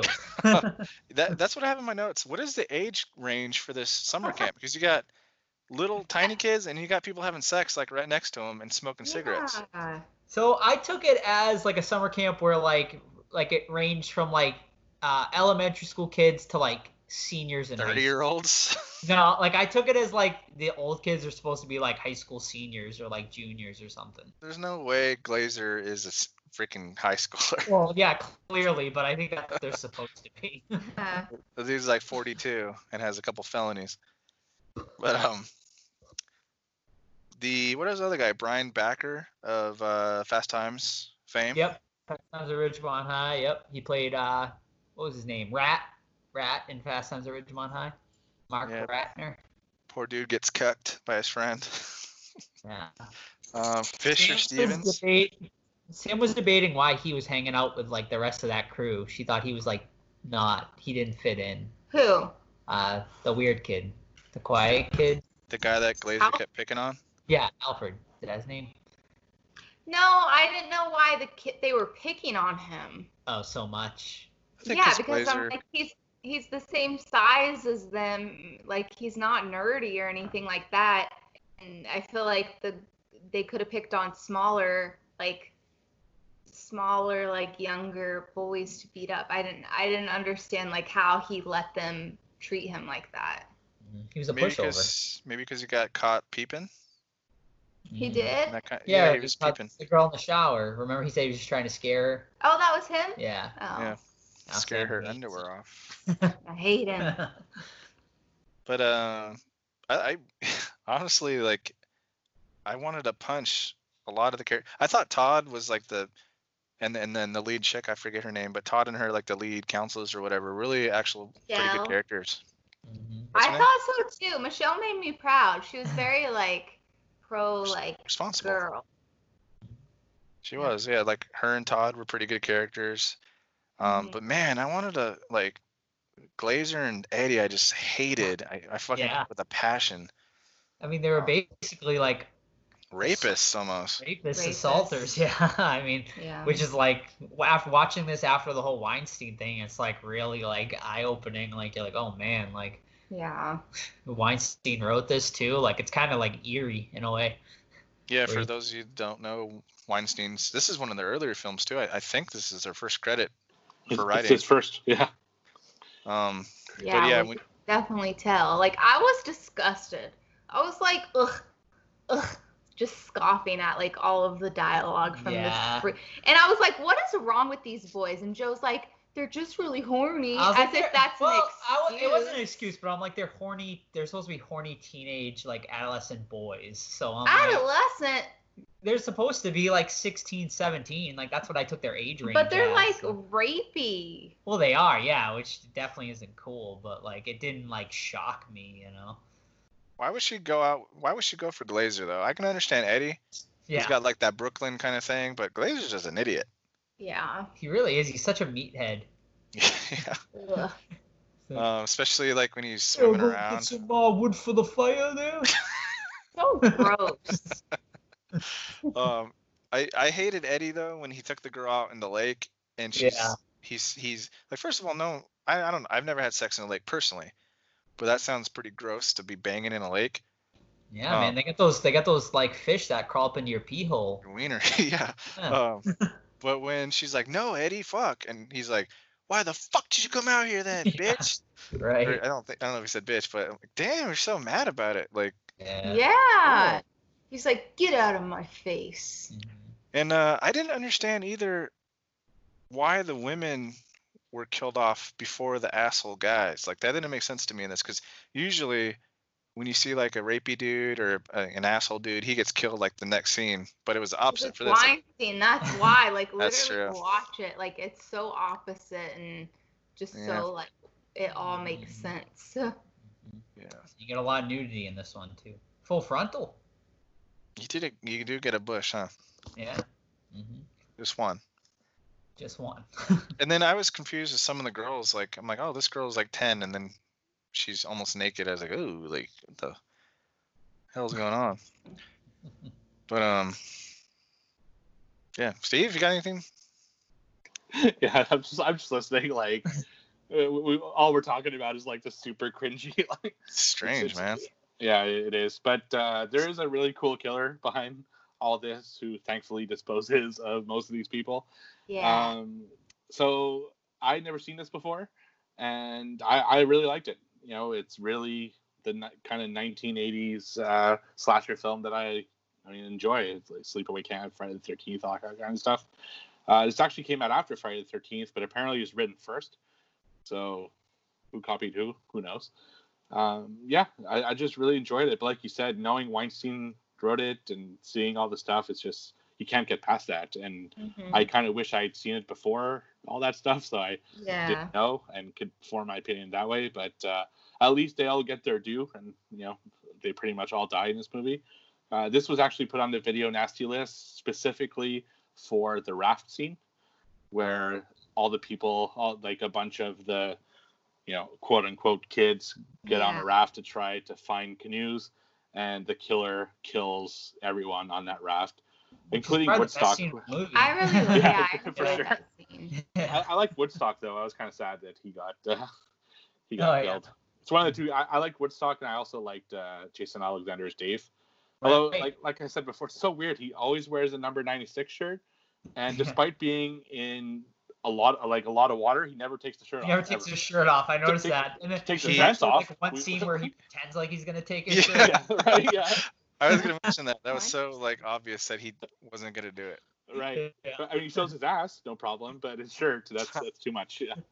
Yeah. Uh, yeah. No, it was a great film. I really enjoyed it. Yeah, I I- yeah, I had a fun time with it too. I thought, you know, it's like a pretty by the numbers slasher movie, but it's a, a lot of fun. I mean, it, it's got a great setting. You have the camp. I mean, it's very close to like Friday the Thirteenth, you know. So I, if you're a Friday the Thirteenth fan, I mean, I think this is definitely right up your alley. And I mean, yeah, it's a it's a fun '80s horror movie. Yeah, there were some times where I was like over it and I was like, uh, but every time a kill scene came up, I was like, oh, that's fun. Oh, okay. hmm Yeah, there's some great kills in here, and Mhm. I, I like the use of the uh, what are they like hedge clippers? Yeah. Mm-hmm. Well, yeah. So at, at the beginning of the film, he kills a prostitute, Right, which, which I, don't really understand why.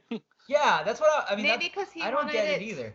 I mean, not that she should have died, but maybe he was thinking, you're a prostitute, you must be bad, so maybe I'll kill you kind of to get it out of the way and see how this works. Yeah. So, yeah, to, to, I agree with Steve though. It just like it was completely weird. Like it just felt so out of place from the rest of the movie. Um, right. I mean, and I, I also want to know uh, what was she trimming with that giant pair of scissors? Like, she doesn't have a. I, I didn't see a lawn back there. Like she's in an apartment. Uh, Yeah. It's it's it's really strange. I don't know. It's kind of. I, I thought he he should get his weapon a better way than that super out of place scene. yeah.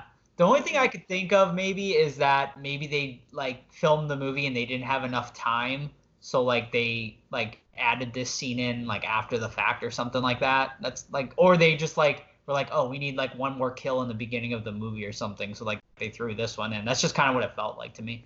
Yeah, well, well one thing that I thought the reason I thought they threw it in is it does take a long time before he kills anyone. Yeah.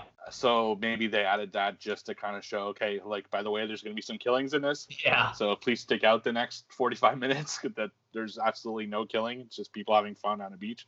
Right. So I think that's why they added it in. But it was just so out of place Mhm. for his motivations and how he got the weapon. I mean, he could have just gotten in a shed at the thing and that would have been fine. You know. So. Well, didn't he? Wasn't she the first person he visited after the hospital, and then she like got like really scared of him? So maybe he was embarrassed. He wanted to get some, some uh, you know, some side ass there, and she was like, "Oh my god, get out of here, man!" And then he's like, "Oh, I'm gonna kill her." Yeah, very first thing. He walks out of the hospital, goes straight to a prostitute. I mean, when, it, when it's you, I mean, I always like those old um, like this time frame of New York where it's just always a bunch of porn theaters everywhere, which I guess is accurate. yeah, right. So dirty and sleazy, but Yeah. It was good. I, I kind of was uh, let down a little bit with the ending, like just Cropsy's demise. I feel like it could have been a little more climactic. Yeah, there's also some camera like in the end it seemed rushy. Like saw a lot of camera. Yeah. The cameramen kept popping in, Mhm. like in the helicopter and stuff. And Yeah. yeah. You know, it is a missed opportunity. There was a lot of chances for more victims in this. Yeah, the body count's still fairly high though. I mean, what is it like? Maybe ten? Is it ten? I thought it was a little bit lower than that. I mean, there's probably like seven people on that raft, right? Todd. That's- yeah. Well, I wanted more. Okay. I know. I wanted the little nerdy guy to get killed, and I didn't like him from Fast Times. Yeah. Jason Alexander does survive, right? He makes it back to the camp, right? Yeah, he's one of the only ones that makes it. Yeah. Because he didn't take off his shirt. It's Randy's rules. He didn't get laid. Mm-hmm. So why do you Right. think this one never got a sequel? Do you think it was just because it was like too close to Friday the Thirteenth and like people maybe like the like maybe back in the '80s people were just like, oh, this is just a Friday the Thirteenth ripoff, and they just kind of like No, I dismissed it. I feel I don't know. I obviously don't know, but I'm thinking the Friday the 13th train. I feel like it went off so fast that this probably just kind of got left in the dust. That's just my thought. I mean, this came out only a year after the original. so- A year's too long, Joe. Things are going. But there and wasn't a. Jason Voorhees yet, so he was technically. Did this come out before part two? Because if it did, then he was like a slasher before Jason. What is the It was question? very close between the two. I was like, what came out Mm, first? Part uh, Friday Thirteenth Part Two or The Burning? I was like, Uh, I'm looking it. Up. I'm looking it up right now. Uh, actually, The Burning came out three weeks after Friday the 13th Part Two. oh, all right, maybe that's why then. Yeah, it was just bad timing. Yeah, I'm I'm sticking with Sam's theory here. I think Friday just got too big too fast maybe for it. Yeah. It is shocking though, like same thing with My Bloody Valentine. That would be ripe for a sequel. Yep. Yeah. Definitely. Never did. What about a remake for this one? I yeah. Yeah, Why definitely. Yeah, right. This one, so yeah, like this one, I feel like has really gotten like a resurgence within the last maybe like ten years. I see a lot of people talking about this one um, now, so it seems like it's kind of coming around to Mhm. becoming like a cult classic. Um, so yeah, maybe we could see a a uh, remake maybe within the next decade. Never know. I feel like this would have been a good remake when they were doing shit tons of remakes. Yeah, Yeah. Definitely. agree. Yeah, definitely. Maybe yeah. Perhaps it's too late. Yeah. Or Cropsy. Never got the love he deserved. No. Yeah, I just I just looked up the remake. Uh, they were interested in making a remake, but then Harvey Weinstein went in jail, so I Uh, don't think anyone wants to touch this movie anymore. Yeah. Pig. Probably because they'd have to put based on like characters by Harvey Yeah, Weinstein. exactly. Yeah, that's right. Damn. Dirtbag. They can put it like in size two font. Right. This would be yeah. This would actually be something good. I wonder if Savini's ever like discussed. I've never really heard Savini talk on this one, so that's something uh, I'd like to hear him kind of discuss. See if like he what he thinks about like a remake or something, or like why they never did a sequel to it. Cropsy's pretty gross though. Like his makeup is really well done. I'm sorry I ruined it for you, Sam. no, yeah, I think it looks good. D- So, do you wish they showed him earlier? Are you glad they kept him like a mystery until the end? Um, I don't know. I wanted to see him a little bit earlier, and uh, I was like, "Well, when do we get to see his face?" And Joe's like, "Not until the very end." And I'm like, oh. "I'm like, not even a peek, not even like just give me a little something." And then and that's when I saw Todd posted the poster or the cover of it. But I, I mean, it didn't, it didn't run it for me. It just, it made me like, fine, that's worth waiting until the end because his face looks cool. But do you think it would have been like maybe scarier if they did show him a little earlier? Yeah, because then you know, Yeah. instead of it just being a normal person, you know that. they could have made some really good jump scares. Like you know, he could have like popped up uh, like in like with that grotesque face, like killing Mhm. someone. I think it could have been even scarier actually. Yeah. It would have been cool to see him in the raft scene. Like he he stands up and scares him, and you see Yeah. his face, and then he slaughters. That'd been cool. Yeah. Yeah. So I think they they could have maybe showed him like like Sam said, like maybe like once, like before the reveal at the end. Like even if you you know, Mhm. I think that would have been. Poor fucker can't get away from fire though. No, Again, gets him again. Yeah, but he was pretty much dead before the fire, though, right? I mean, his like head got chopped, like smashed in, right? By like Yeah. some- so I think he was he was probably dead before that point. So that maybe that's what, another reason they didn't make a sequel. They would have had to figure out how to bring him back from being set on fire. Like, what do you expect? But hey, Michael Myers got set on fire in Halloween 2018, and he's coming back. So Yeah, somehow. there was I It's know all a dream. there was a secret latch in the basement, and he gets out. Escape hatch in case they Yeah. trap themselves down there. Yep.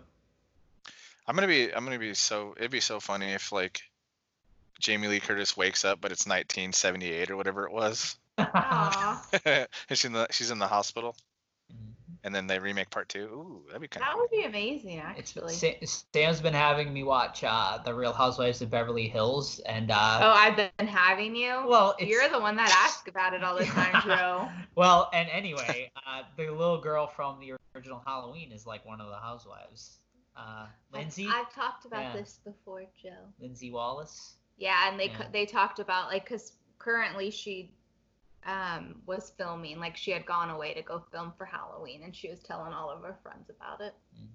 Did she spoil how Myers survives? No. Because he got shot six times. So you can survive anything, Todd. See, poor Cropsy just gets forgotten. I mean, about. look at- now we're talking about. I know. Cross- that's why. Rossi that's once why. again not even getting I know. not even getting It's respect. like, dang, this episode was for me, guys. You know, maybe that's the reason right right there. Like Halloween and Friday Thirteenth had better everything over this movie probably. yeah. Like plots and everything. yeah. Yeah, plot score. It's, I know. a I lot of was, things. I was Steve. I was just trying to think of if there was music that I could remember from Can't this. think anything. Yeah, I know. think- yeah. I really don't think there's like any music in this one. Nothing rem- memorable. Hey, They how all have- funny is it? Package. He didn't. You get the fun lake. lasts like a Yeah. minute. You get the fun uh, lake fight when they're all paddling in the canoes. I think there was a little music during that. I think they played some uh, like Deliverance music during that scene. But uh, that girl's super nice to Glazer after he prematurely ejaculates. yeah, she, He's all he that- punches the floor. she did. She did throw a couple digs at him though. She was did. like- Is that it? Good. Yeah. Or is it done or something like that? Yeah. He was like, she's, he's, she's like, well, you didn't keep me very warm. Oh, yeah. He's like, come on, baby, I'll go, let me go get some wood for the fire, and I'll warm you right up. Ugh. God. Pig. Which one? Which one would you go for if you had to pick two, Oh. Sam, or one of them, Sam? Eddie or Glazer? Which one is the one? Eddie's the one with like the Long Island accent who was in the lake, and he's like, get the fuck away out of here. no. And outta Glazer was the, Glazer was the meathead jock one. I don't know. I don't go for a few, those types You have of to pick one, man. I feel like Glazer was at least a little better. He wasn't as like aggressive. Yeah. He actually seemed like he might have actually cared, Cared about. a little uh, bit Yeah. With his Gl- young teenager brain. Yep. If you, like, yeah, and Glazer would always be like, "Hey, hey, pretty lady, how you doing?" Like he was cringy, but he wasn't as like mean. Yeah. Right. The, And he the shot in the ass. That was a great scene. When he gets Yeah, shot in the ass with the BB gun. That's a weird scene, man. That's, that's weird because they're like run, and then five minutes later they're all chilling in the the fucking uh, cabin together, Yeah, like but nothing it's- yeah, happened. they're all like best friends. Oh yeah, and he He brings just- him the rubbers, and he's like, Yeah. "Yes, non-lubricated." Oh Or- my no, god. he's like, "I asked for lubricated. These are non-lubricated rubbers." Jeez. How many does he need on the fucking so strange. Uh, Okay, Harvey. Um, shoot, we ready to to rate? I think so. Do it. Yep. I'll give it a solid eight. Oh, okay. Hmm. Uh, I'm gonna go, yeah. Like so, like I said, it, I mean, it's a really fun movie, but to me, it's it's pretty by the numbers slasher. I mean, maybe if I saw this before, I saw some of the other slashers, maybe I would have enjoyed it a little more. But as it stands, I'm giving it a seven. I'm right there between you guys. I'm going. I liked it a lot. Uh, seven point five. Seven what? Point five. Point five. I can't decide if I want to give it a 7.2 or 7.6. So I'll do. I'll stick with seven 7.6. Come on, Come on, Okay. baby. Give it a seven. um, this is a. It's, it's been a first time in like 15 years or whatever since I last saw it though. Wow. So Wow. it's nice for a good refresher. Yeah, I watched. Was it more enjoyable this time than the last time you saw it? No, I had a lot better memories. I mean, I still liked it obviously, but I had a in my mind it was like one of the best slashers, and it's definitely not. Yeah. But still a very fun one. Yeah, definitely. Mm-hmm. Yep. All right. Cool. So don't forget, everyone, we got an interview right after this uh, with Bruce McDonald. So check it out. He was a very, very uh, good dude, and also uh, says some good stuff. Like there's some good information that came out of the interview. So check it out. Yep. I just keep thinking about Eddie. Get the fuck out of here. Play that at the end. Oh yeah. There you go. Come on, baby. All right, bye. All right. Bye. Bye. Bye. Send me trivia questions. Hello, everyone, and welcome back to the Horror Squad podcast, where tonight we have a very special guest. Genre fans will know him best for Pontypool and Hellions. And tonight he's here to talk about his latest film, Dreamland, which will be hitting uh, VOD on June 5th. Director Bruce McDonald. Bruce, how are you doing tonight? I'm great. Uh, it's really uh, nice of you guys to have me uh, by. I love it. Awesome. All right, so why don't you uh, tell us a little bit about uh, Dreamland, kind of how you got involved with the project and what it's all about? Well, it's funny that you mentioned Pontypool because it's the sort of same gang. Uh, myself, Tony, the writer, Tony Burgess, Stephen McHattie, Lisa Houle. Um, and the weird thing about Pontypool was that the original ending of the movie, we tried to kind of do this thing. For the people don't know it, it's about a, uh, the English language becomes infected with a virus and it's set in a radio station. Things get crazy. So our original ending was that the virus, as viruses do, uh, mutated and leapt into reality itself. So we we have this sort of abrupt shift at the end where suddenly the characters, the, the radio DJ and his producer, turn into uh, Johnny Dead Eyes and Lisa the Killer sitting in a sushi bar, ready to go and you know do some criminal damage. But the producer thought it was just so weird that you know we ended it in a slightly different way. But we liked it so much we put it at the very end of the movie, at the in the credits.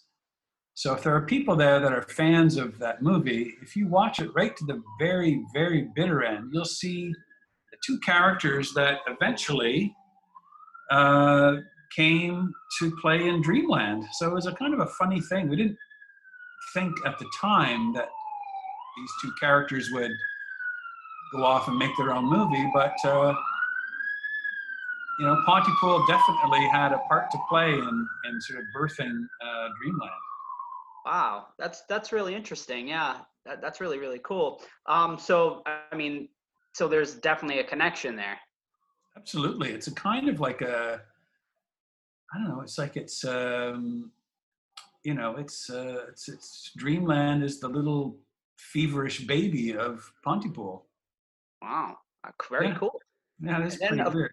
Yeah, wow, that's yeah, that's really really interesting. I, I did didn't know that. Um, so obviously we got Stephen McHattie in this Yeah. one, and uh, you know, I mean, he was amazing in Pontypool and great again uh, in this. Um, you know, did did you guys meet on the set of Pontypool, and then just kind of from there you you grew into a relationship with him and asked him to do this one? Um, I have had the opportunity to, even before Pontypool, to work with Stephen on, uh, 'cause I direct also lots of television shows. And Stephen is the kind of actor, he's working all the time on many different things, movies and television. So the first time I ever came across him, I remember seeing him in, I think it was the first time I saw him, he was Elaine's psychiatrist on Seinfeld. Uh, and the first time I actually met him was on a, a series that he was a regular on, and uh, was kind of uh, you know became a big f- fan of his work and his ethic, work ethic, we became friendly, and you know, number we worked a number of times together uh, before Pontypool, and so when we were writing that, Tony Burgess was writing that. I knew I had a feeling right away of like, oh, I know who Grant Mazzy should be, and so he was kind enough and generous enough to join us, and you know, um, yeah, he's just one of those guys that it's a it's he's kind of a director's dream Mhm. because he's so prepared. He's so uh, he's such a detailed guy. Um, he's a great collaborator, and he he's fresh. He surprises you. He, he you know he prepares, but he's prepared to also throw that all away and catch the catch the wave if something's happening on the set or if an his fellow actor throws him a curveball like he'll just he'll go with it and that's you know always a sign of a of a of a talented and fearless actor Absolutely. Uh, was it always the plan for him to do the dual roles in this one? yeah yeah it's sort of weird but uh tony again uh, tony burgess uh, the first draft of the script had all those elements in place the the the the, the trumpet player and the contract killer played specifically stated that they would be played by the same actor that was in the script and um, yeah and that we knew that we were writing for stephen because um, we had already graduated from pontypool college so to speak and uh, we thought oh yeah. And so stephen kind of contributed a little bit you know uh, as we read different drafts of the script and comment on this and that and Lisa Houle also uh, was very helpful. So um, i mean you'll have to ask tony himself why there's two people that look the same uh, but it's you know it's a kind of a dream. It's sort of dreamy. So it's Right. i'm sure you could probably more than i could there's a small tradition of that in certain movies like um, i remember this denis villeneuve film called enemy? There's uh, probably a buñuel film or two uh, david lynch i'm sure. Can't think of something specifically but the idea of the double has always kind of fascinated people Yeah, Definitely. And uh, you got another, you got some other great cast in here. Uh, Juliette Lewis and Henry Rollins, obviously the the other two uh, big names. Uh, how how are they to work with? Uh, well, Ju- Juliette is just kind of like Stephen. You know, she prepares really well, and she does her homework, and she's, uh, you know, she's a kind and generous person. She treats the crew and people really, really nicely. They adore her, uh, and she's fearless. You know, she'll she'll just kind of, you know, if you create the right sort of environment, if you create a safe place where they feel uh, a trust with, you know, their collaborators, myself and the other actors. You know, a good actor like Juliette and a good actor like Stephen, they, you know, they kind of live to play, and it's such a treat to see her, uh, you know, play with the text, and um, each take is, is gives us something different. So she's she's wonderful to work with, and she's again a kind of a bit of a dream for a director. Henry, uh, you know, he was sort of the junior actor because he comes from music and he comes from performance, uh, you know, spoken word and uh, writing and uh, all kinds of things. So, um, but he he's a wonderful guy. Uh, He is a really uh, kind-hearted man. He uh, is very generous. He's again really prepared and really ready to go. And uh, uh, I was very, very impressed with Henry Rollins as a, you know, not only as an artist but as a human being. He's just an impressive fellow that is quite, quite a Renaissance man actually, and uh, very disciplined, um, uh, very generous guy. Yeah, I you know I, I haven't never really seen him much in uh, anything. I know he's done some acting, but uh, yeah, he really impressed me uh, with this role, and uh, I thought the whole cast was great, and uh, even uh, the uh, the vampire there, he was just so creepy. yeah, that's good. Yeah, he was a funny guy. Tomas Lemarquis is a Icelandic actor, and some of the genre fans might remember him. He was in the, the the new Blade Runner. He plays the librarian in that film. It's just a very small scene, but it's a very big movie. Yeah. Uh, so, so that you've talked about Pontypool and Dreamland a little bit. Do you try? Are you looking to direct more horror? Is that a genre that interests you and something that you see yourself continuing doing? I love horror. I've always loved horror ever since I was a kid. I like it because you know it, it fits the movies well. Because you know uh, I like the stylishness of horror movies. I like the you know the kind of the inherent suspense.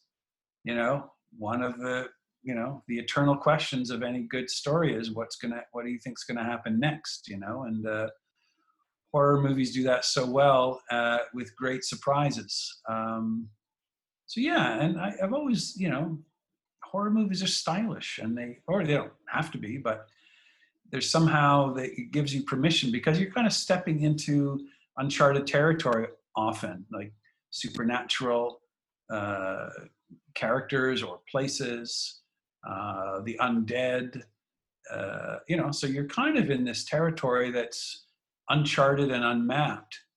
And so stylish stylistic um, tools and brushstrokes are there to try to conjure these unknown places into something that we recognize or that we might find authentic.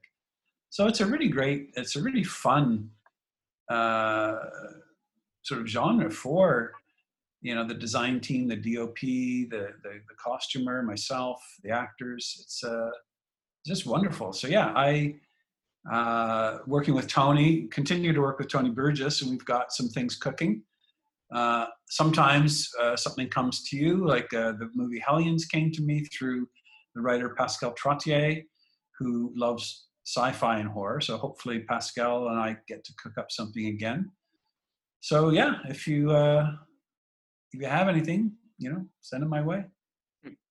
And uh, what are some of the horror films that inspired you uh, or helped you kind of conjure up, you know, directing these movies and the, the vision that you have? What are some of the inspirations you have? Well, I can I can distinctly remember uh, the movie Night of the Living Dead and the impression it made upon me or my grade eight friends at the time. We saw it at the theater at the Albion Mall and it kind of blew my mind because it was probably one of the first movies I'd ever seen that didn't have big movie stars in it, that it wasn't in color, that the hero was not a Caucasian guy, that uh, it looked like almost felt like a documentary. It felt like it really happened, like it seemed very sort of caught. It didn't. It didn't have that feeling of being processed or overly uh, you know designed. So to us it was it was particularly disturbing because it, it felt kind of very raw and and the more raw it felt it felt real. And the other thing about that the impact that movie made was that it also made us think that we could maybe do that too because it told us that you didn't need a hollywood movie star. You didn't need even color film, and you didn't need, um, you know, you didn't need to be a virtuoso uh, lighting technician. So it was very empowering. Um, so I, think of that movie quite fondly. Uh, I've always liked The Omen. I guess that's sort of horror. I guess sort of sci-fi. Gregory Peck. Uh, what else? Uh, the host I've seen lately. I've enjoyed that. Uh, I don't know. Let's see. Uh, are there any Canadian films that come to mind? I, am known as the Canadian one on this podcast, so people ask me all the time for Canadian recommendations.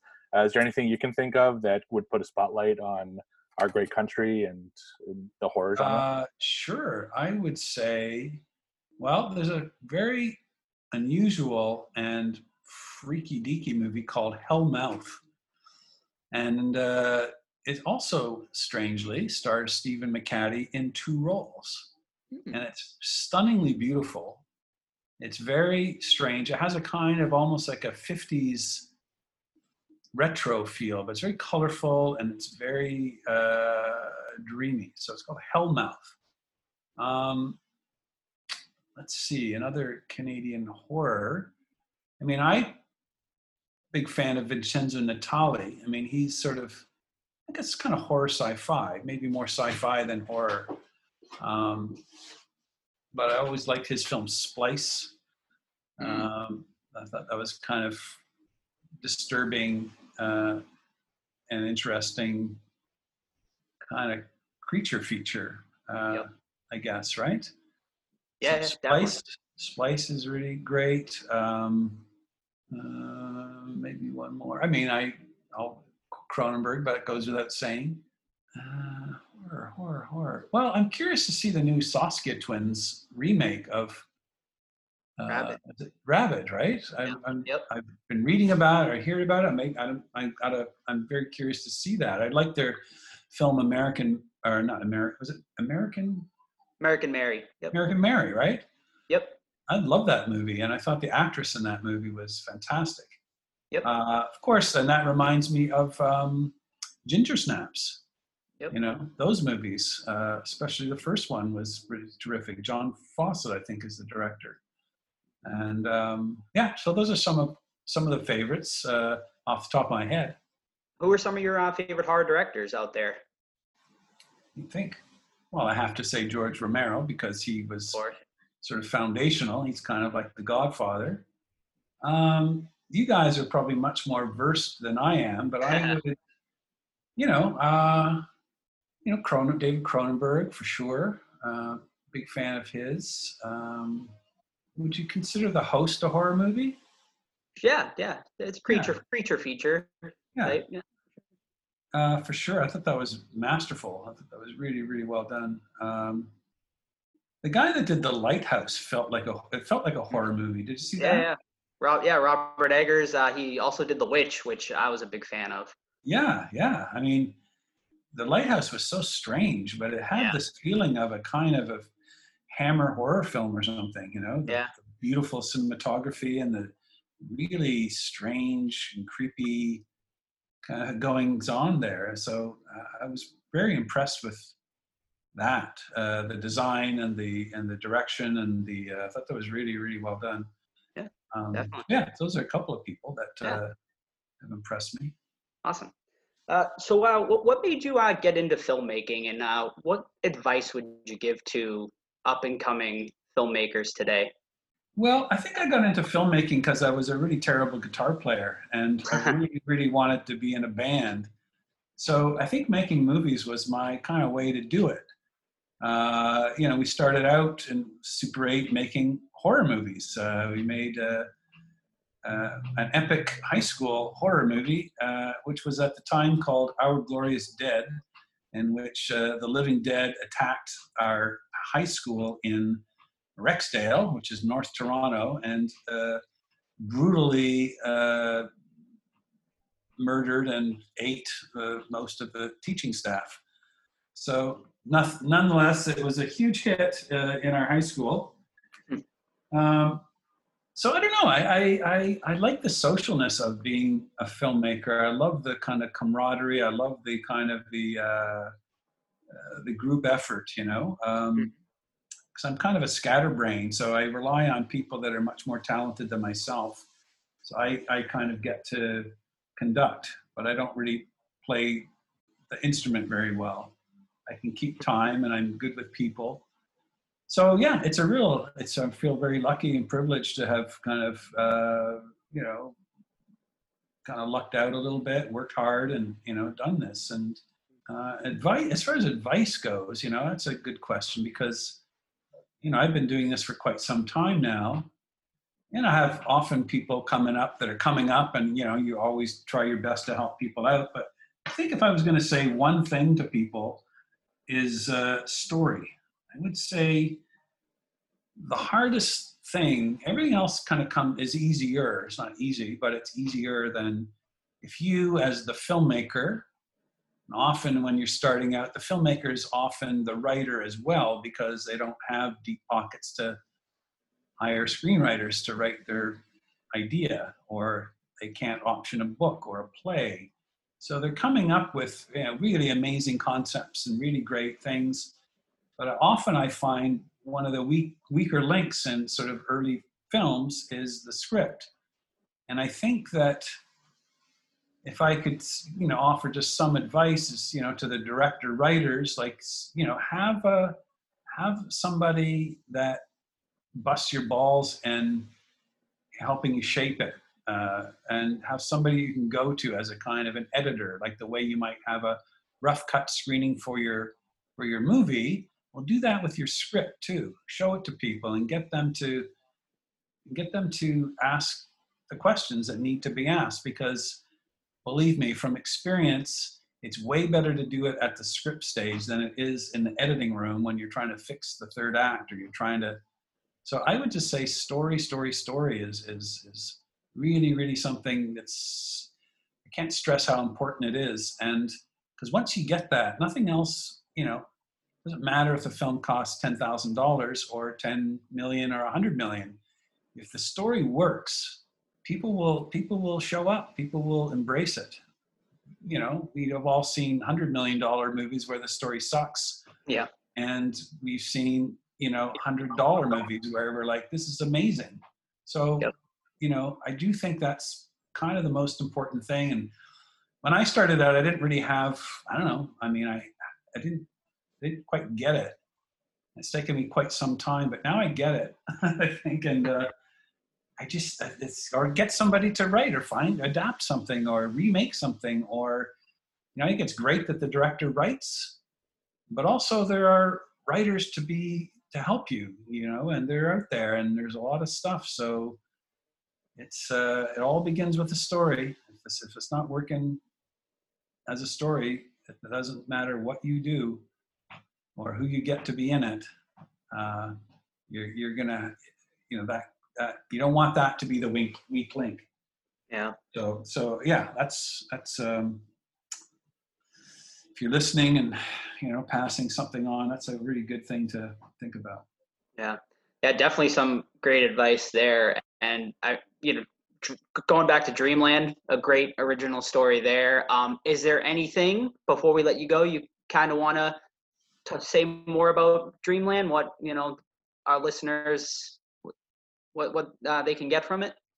Well, I guess you know to kind of it's always important maybe to to you know have a notion of what you're entering into, and I guess we called it Dreamland because it is kind of dreamy. So um, I think it's sort of best enjoyed. We just sort of relax and go on the ride. There's funny bits in it, and it's uh, it's just suspenseful at some times, and uh, I don't know. It's, I'm still trying to figure out exactly what it's all about, but I'd be very curious to hear people's responses and what they think about it because it's something that's there to. Uh, it doesn't necess- It doesn't. It's not. Doesn't give you um, explanations for things. So so Yeah. you're the you know the new viewers watching it. I'm you know I'm excited and curious to see how people uh, see it and you know what they see in it. Yeah, Uh, definitely, yeah. yeah. No, yeah, yeah, definitely a interesting and unique movie. I think Steve and I both, uh, we definitely both enjoyed it. So uh, we thank you once again, uh, Bruce, for coming on. We really appreciated it. Great guys. Yeah. Thank, thank you Uh, very much. Well, I appreciate you having me on. It's uh, it's a pleasure and an honor, and uh, uh, we'll keep you posted. And uh, I look forward to the next time. Okay, yeah, absolutely. Thank you. Thanks. Okay.